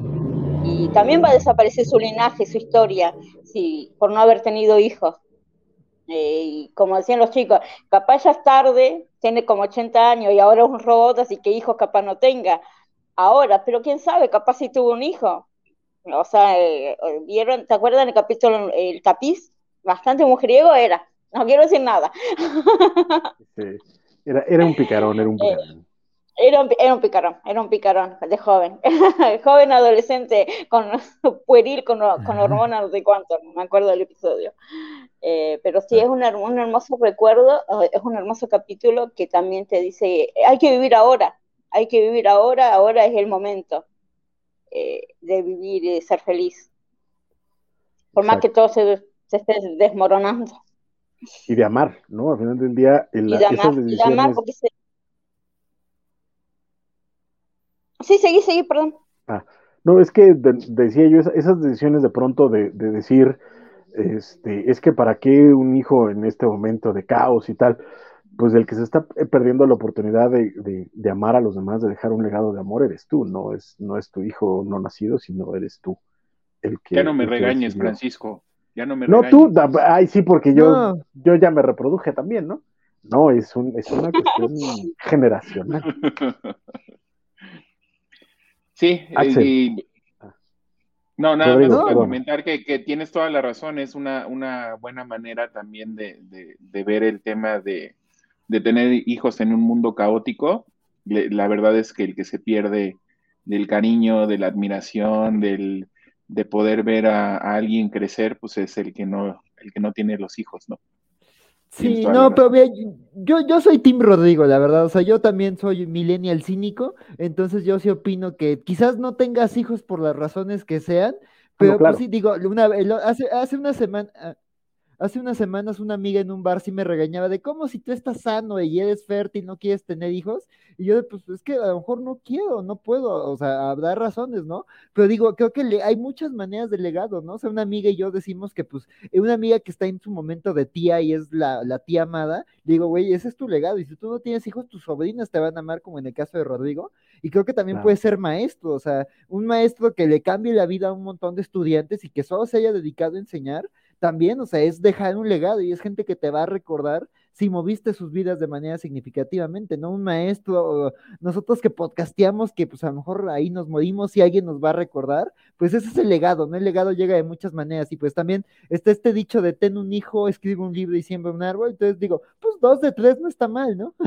no, o ninguna, al, final de cuentas, al final del día es, es también la decisión personal, ¿no? Y eso es claro que es válido. La cuestión es como el, asunto de la, este, el racionamiento detrás de, ¿no? Poner, poner eh, como escudo para tus decisiones personales eh, la situación mundial o el caos externo, eh, dentro de lo válido que pueda ser, la cuestión es qué es lo que te estás negando tú al poner de pretexto a los demás.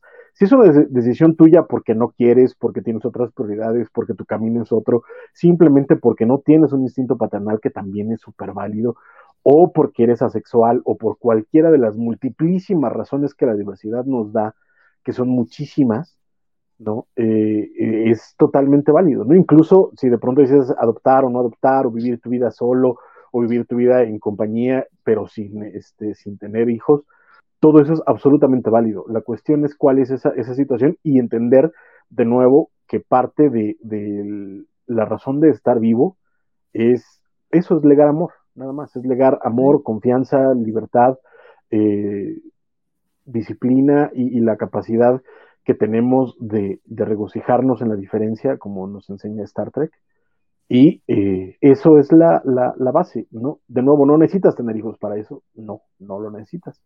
La cuestión de nuevo es cuál es la, razón en medio del caos para dar amor a quién y por qué razones, ¿no? Y esa es la, la, oh, sí, sí, la cosa esta, y eso es lo que yo pondría sobre la mesa, pero también, por supuesto, la idea, como bien menciona María, de que hablando de decisiones, Picard tomó sus decisiones a lo largo de su vida, Picard decidió priorizar su carrera, priorizar su, sentido de aventura y de, de responsabilidad al Starfleet sobre la, necesidad que sí tenía de tener una familia, y eso es con lo que estamos viendo que está liteando a sus a su avanzada edad en nuestro episodio de, Picard. A sus 80 años, por ahí.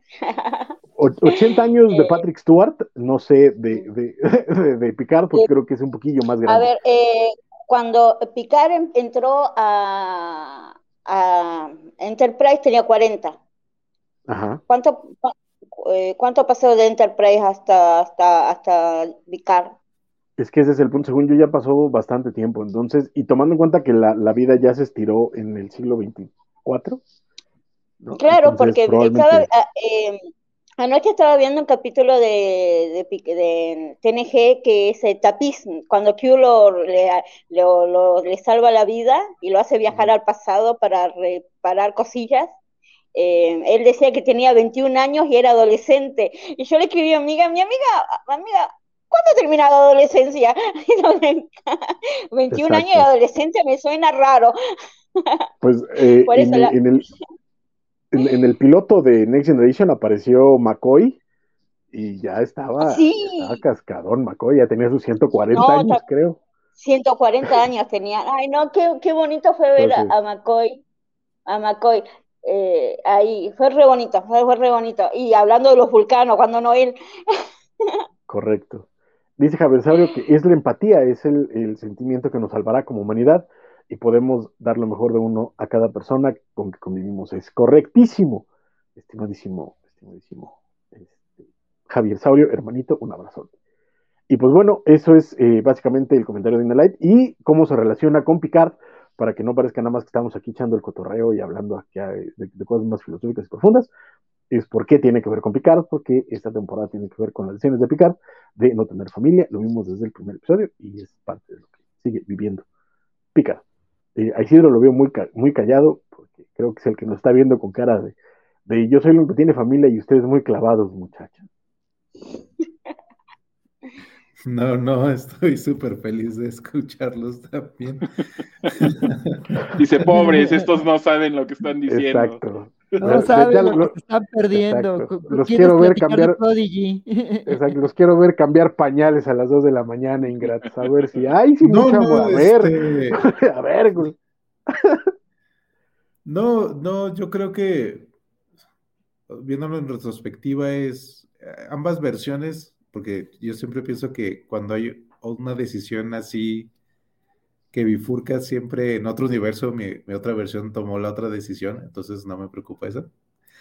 Este, no, eh, eh, en mi caso creo que, que ambas formas de existir, con o, sin, es lo que te traen los niños es como, es como recordarte esa forma de ver las cosas como en el tiempo real, o sea, como es en este momento, o sea, está sucediendo ahora porque cuando le dices al niño como, ahora voy, es como, o sea, ya, no, ahora, entonces ya, no, ahora voy, entonces no es ahora, es al rato. entonces, te hacen, te hacen darte cuenta de cosas que, que has perdido como ese contacto, como eso de decir ahora voy, que no es ahora. una vez uno de mis hijos me dice, de repente se voltea y me dice, ¿ya te has dado cuenta que la vida nos come? Y yo así de, ¡ah, la máquina! Así de, ¡ah, la tienes tres años y me estás diciendo que te has dado cuenta que la vida nos come? Y yo, ¡ah, esa máquina! Güey, tres años, no, Sí, no. Por eso es como entretenido. Digo, en, en el caso de mi familia siempre hemos tenido como niños constantemente, entonces este, es como interesante cómo, cómo perciben ciertas cosas. O, acá, este, en el caso de Viaje a las Estrellas, cómo les puede llamar la atención como lo que platicamos de Prodigy, que es como de sí es ávido, o sea, es, es esa forma de, de, ver las cosas. Y probablemente cuando les toque ver a ellos Inner Light, siendo más jóvenes, que, que cuando a mí me tocó verlo, es, será interesante ver cómo reaccionan a, a ese concepto de... Porque aunque pensamos que como niños no, el, ese sentido de preservarse a lo mejor no, no parecería que lo tienen, pero sí, por ejemplo, cuando vieron Soul sí entendían completamente el concepto de, de, esto del más allá, y, porque no es algo que usualmente se platique, pero ellos tienen claro, ¿no? Como de, esa percepción de, algo más o, hacia dónde van al crecer. Entonces, sí, o sea, Inner Light creo que con Picard este, y con Patrick Stewart, pues sí, o sea, debe ser interesante que hayas desarrollado eso en ese momento. Creo que, no sé si ya estaba casado, porque sé que tiene dos hijos. No sé si en ese eh, momento de su vida ya los tenía o no. De hecho, como parte de la trivia, eh, el hijo de, el que interpreta al hijo de, de Picard en el episodio es el hijo de Patrick Stewart. Oh. Eso le da otro contexto mucho más locochón. Correcto, así es. Pues bueno, chicos, este, pues muchas gracias. Gracias, María, por supuesto. Eh, sí, gracias. Rodrigo. Este, vamos a pasar rapidísimo a las noticias 3 de semana, por favor.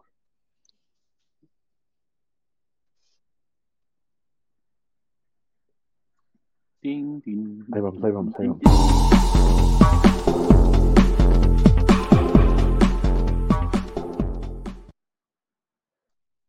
Que hay que, hay que aprovechar que el líder supremo ha hecho estas cortinillas que están bien coquetas para presumirlas. Pero este, básicamente Isidro tiene hablando de todo esto, de lo que hemos estado hablando, tiene una noticia que compartir con nosotros. Isidro, por favor. Muchas gracias.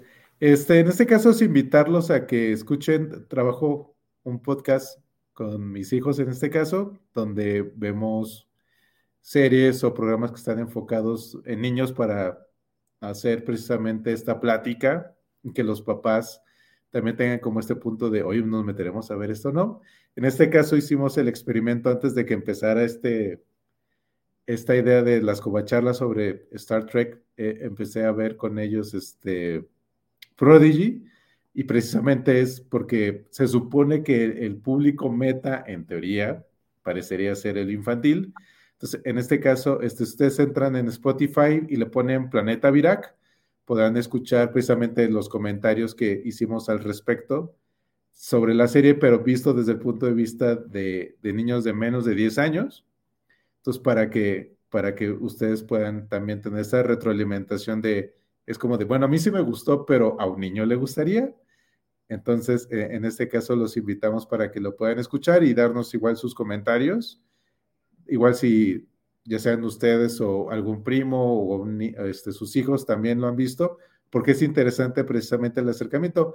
Desde ahorita les puedo adelantar que ellos les fascinó, estaban siempre como en esta ansia de qué va a pasar en el siguiente capítulo, porque a mí me gusta darse los dosificados, porque si no, no se avienta todo muy rápido. Y también es para que lo, lo disfruten y lo analicemos más. Entonces, este, esa es la recomendación de los niños y es su primer acercamiento a Viaje a las Estrellas.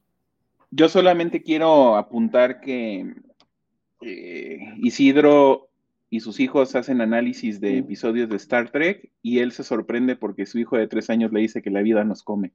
Compañero, estás creando personas analíticas muy y muy inteligentes. Muy buena, muy buena la nueva generación y no estamos hablando de Star Trek. Exacto. Gracias. Pero está bien interesante para aquellos que, quieren saber, eh, eh, y sobre todo eso, como bien menciona Isidro, la idea de Prodigy es que es para chavitos. Entonces, vayan a escuchar la opinión de chavitos que la vieron, porque eh, creo que independientemente de la edad que tengas, Prodigy es un gran, gran, gran primer acercamiento a Viaje a las Estrellas. Entonces, este, vayan a escucharlo. Este, por favor, repítelo y si nos puedes decir cómo se deletrea Virac por cualquier cosa. Sí, es este Planeta Virac, es B de bueno y de Isidro, R-A-C-H. Entonces, este, ustedes ponen en Spotify Planeta Virac y este, nos podrán encontrar. Igual si, en mi, si me siguen en Twitter, también ahí lo estamos poniendo las, cuando hacemos los capítulos y entonces ahí también pueden este, encontrarnos. Excelentísimo. Perfecto, pues vayan todos a, escuchar este podcast. Y eh, esta semana estuvo pobretona de, noticias Trekkies, pero eh, resulta que Modifius, la compañía que hace el juego de, rol de Star Trek, anunció que ya está disponible un set de juego que, nos, este, que nos venían anunciando, que básicamente es un eh, tricorder de la serie original. Este, aquí eh, mi querido Axel va a poner el, el videíto de, de promoción. No tiene audio, bueno, tiene musiquita, pero no importa, entonces les voy a ir contando. La idea es una caja como de cartón rígido que simula a, estos tricorders de serie original, que eran esas cajas negras que llevaban los tripulantes. Eh, y tiene un eh, libro de reglas eh, chiquito, una aventura, una campaña de tres partes. Trae tokens de, tanto de inercia como de amenaza trae las especificaciones de las naves y de personajes, tanto de la tripulación original del Enterprise y de una nave nueva que es la Lexington, y trae un juego de dados eh, del color verde de la camisa de descanso de Kirk, espero que me hayan oído por encima de la música, pero la neta es que el paquete está súper chido, trae todo el libro de reglas, es básicamente el mismo de la... Eh, de de que ya se conocía, el, de, que se tiene, nada más que en versión chiquita, y un par de, cositas eh, modificadas. Entonces, yo lo encargué desde el año pasado. Espero que me llegue y cuando me llegue haré un unboxing por ahí para que ustedes lo puedan ver, porque sí pinta bastante chido. Y la onda es que además de ser una cajita, trae como su, su tirante para que te lo puedas poner y puedas andar por ahí como si fuera una especie de cosplay de tu tricorder de, de ser original. Entonces, también si lo quieren llegar, lo pueden pedir a partir de la página de Modifius, modifius.us, porque es la que habla de la tienda y la bodega que está en Estados Unidos, porque la otra está en Inglaterra y sale mucho más caro el envío. No es que la de Estados Unidos salga barato, porque no sale barato, pero sale más barato que de Inglaterra. Este, entonces lo pueden pedir desde ya por ahí, o si no, espérense tantito, seguramente en algún momento va a llegar a Amazon.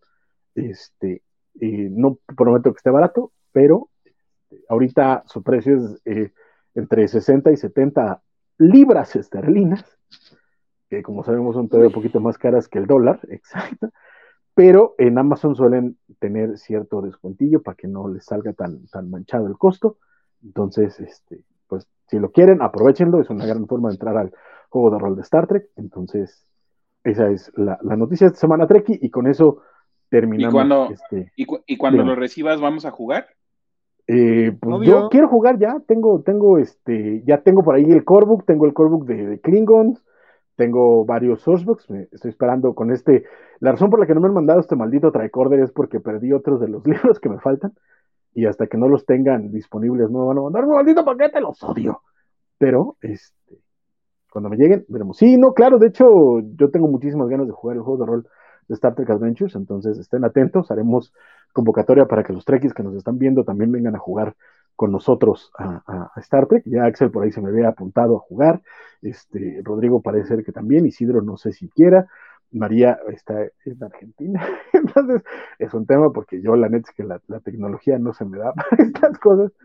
Además de que no la tengo físicamente, pero este, eh, quiero jugar Star Trek.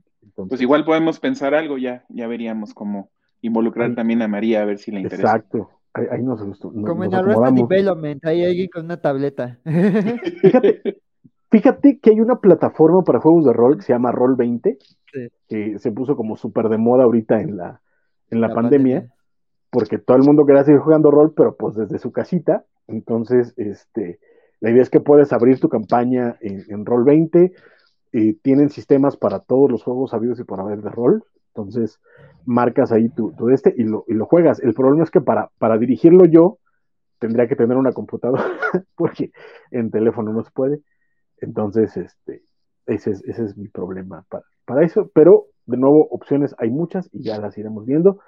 Pero este, esto ha sido todo por la covacharla del día de hoy. Muchísimas gracias a todos los que están con nosotros. Bernardo, Félix, eh, Fernando Cano, por supuesto, Javier Saurio, y Valentín se nos vino a ser presente también, por supuesto. Este, por ahí vi que. Soy súper sexy, no lo estoy diciendo, así se, así se, llama. Soy súper sexy. Soy súper sexy. Este, que por ahí nos dejó un, mensaje que no, no, creo que no alcanzamos a leer, pero también ando por, por ahí. Y por supuesto a todos los demás que nos estuvieron viendo, pero no nos comentan por acá, les pido por favor que si ven este video eh, en una fecha posterior a su transmisión en vivo, nos dejen comentarios, también nos dejen su like y compartan este video. Soy Super Sexy, que viene de los Óscares. Uf, que él, eh, él, ella, L, cree que fue actuado. Es fue el más apanazo de Will Smith. Sí, pues sí. Yo creo que sí. Dice Valentín que él quiere ser super sexy. No puede, no puede porque ya tenemos un soy super sexy. ya, ya, está, ya, está ocupado. Valentín no puede ser más sexy. Tú no te preocupes. Puede ser super sexy 99. Ah. o puede ser super, super, soy super más sexy. Exacto. Ultimate super sexy. Pero bueno, eh, pues básicamente vamos a, despidiéndonos. Este, redes sociales, últimos mensajes, últimas palabras, etcétera. María, por favor. Eh, bueno, me despido hasta la semana que viene. Siempre es un placer compartir este tiempo con ustedes, chicos, y hablar de Star Trek, que es una de las cosas que más me gustan. Eh, y nos vemos el domingo para un nuevo episodio y un nuevo capítulo para analizar. Así que un beso y un abrazo a todos, chicos. Perfectísimo, muchísimas gracias. Mi queridísimo oficial científico Isidro Rodríguez, por favor.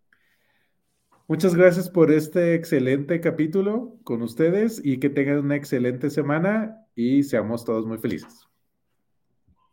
Perfectísimo. Mi queridísimo teniente Rodrigo Díaz Paz. Pues muchas gracias de nuevo, gracias a los que nos vieron hoy, a los que nos verán en el futuro. La verdad es que este episodio lo disfruté mucho, me da muchas, me, me, hace, me hace sentir muy contento que podamos discutir cosas filosóficas y de vida, todas bajo el contexto de, de Star Trek, y pues veamos a dónde nos lleva el próximo viaje en la próxima semana. Muchas gracias. Perfectísimo, Rodrigo. Mi comandante y primer oficial, Axel Alonso. Ah, pues nada, pues muchas gracias por acompañarnos. Este, es un gusto ahí estar recibiendo sus comentarios. Este, pues yo también encantado de, como siempre, de compartir mesa con la tripulación. Y pues digo, está padre esto de que estar comentando la, serie actual y aparte, pues momentitos icónicos de, de, este universo tan rico. Entonces, pues la verdad es que fue un viaje divertido y pues nos estamos viendo la próxima semana. Digo, ahí nos vemos el viernes en, en, en los cómics de la semana, espero, si todo sale bien. Y si no, pues nos vemos la próxima semana aquí con la con la tripulación Covacha. Excelente, pues muchas gracias Axel por todo, porque además, de nuevo, recordemos que Axel es aquí el que se encarga de toda la operación de la producción de este programa, entonces el que mueve las, las pantallitas, el que pone las fotos, el que pone los videos, es aquí el encargado de todo esto. Muchísimas gracias por todo, Axel, porque sé que es una chinguita, pero todo lo que cabe, muchas gracias. Y pues bueno, también quédense, los invitamos a que se queden toda la semana, hay programas cobachos en este canal, entonces pueden ver el lunes la, la covacha anime con el buen Bernardo Arteaga y, sus compañeros que se ponen a, conversar acerca de los animes de temporada. Y los martes está, en teoría, las noticias. Este, ojalá Valentín me invite a, este, este programa. Si no, pues de todas formas se la pasan bien, bien cotorrón. Eh, los, el miércoles habrá covacha en vivo y cuando no hay covacha en vivo hay este, ñoñonautas, entonces, no sé, pues, empieza Moon Knight, ¿no? También empieza Moon Knight. Moon empieza Moon Knight esta semana. Ah, es cierto, empieza Moon Knight, entonces tendremos covachar los miércoles en punto a las 5 de la tarde, donde espero que también me inviten. No sé, no les vi con muchas ganas la vez pasada, pero este, si me invitan también estaré. Ahí eh, con Elizabeth Ugaldi, eh, de Waco, si es que puede, si deja la chamba, y por supuesto las gemelas eh, Biscochan y eh, la señorita Melón, que baila de emoción, desde España, entre ahí estaremos hablando de... que ya nos, ya nos, ya, nos explicaron que no son gemelas, son, son mellizas, son mellizas, exacto, por eso. Pero, pero yo les digo gemelas porque es más cotor. Pero, exactamente. Pero eh, el jueves, eh, ¿qué es el jueves? El jueves. No, el jueves es cuando es la, la covacha en vivo, este, o Niñonautas. Exactamente. Los miércoles no tenemos programa, es cierto. Entonces, los miércoles no, tenemos charla. Ya está, ya está diciendo el jefe que en Moon Knight es el miércoles y el martes necesitamos no, eh, noticias, necesitamos con mayúsculas. Entonces, necesitamos. Necesitamos. Ah, pues es que sí, porque mole y cosas por el estilo, que hubo ahí chismecitos sabroso. Entonces, habrá noticias el martes. Ojalá si no, me invite. Si no tienen este quórum y quieren que yo también participe, ahí me avisan. Estoy para entrarle. Ahí dile al patrón, porque ya sabes que que dije es el almirante. Le estoy, diciendo en vivo para que aumenten mis posibilidades. Haces bien, siempre es bueno amenazarlo así. Hay registro, hay, sí, todo en orden. Exactamente. es correcto. De nuevo, los jueves es eh, la covacha en vivo o ñoñonautas y los viernes, por supuesto, los cómics de la semana. Y este, el sábado está covachando con los rocazos. Y el domingo tenemos estas bonitas covacharlas de Star Trek, la covacharla espuria de Star Trek, pero covacharla en fin. Y pues muchísimas gracias a todos los que están con nosotros. Muchísimas gracias por vernos, por escucharnos en, sus plataformas de podcast favoritos. Por favor, si nos escuchan en Spotify, denle cinco estrellitas. Si nos escuchan en iTunes Podcast, también pónganle estrellitas y cinco, y cinco palabras de menos en comentarios para que el algoritmo nos favorezca. Y muchas gracias. Nosotros nos vemos la próxima semana. Live long and prosper.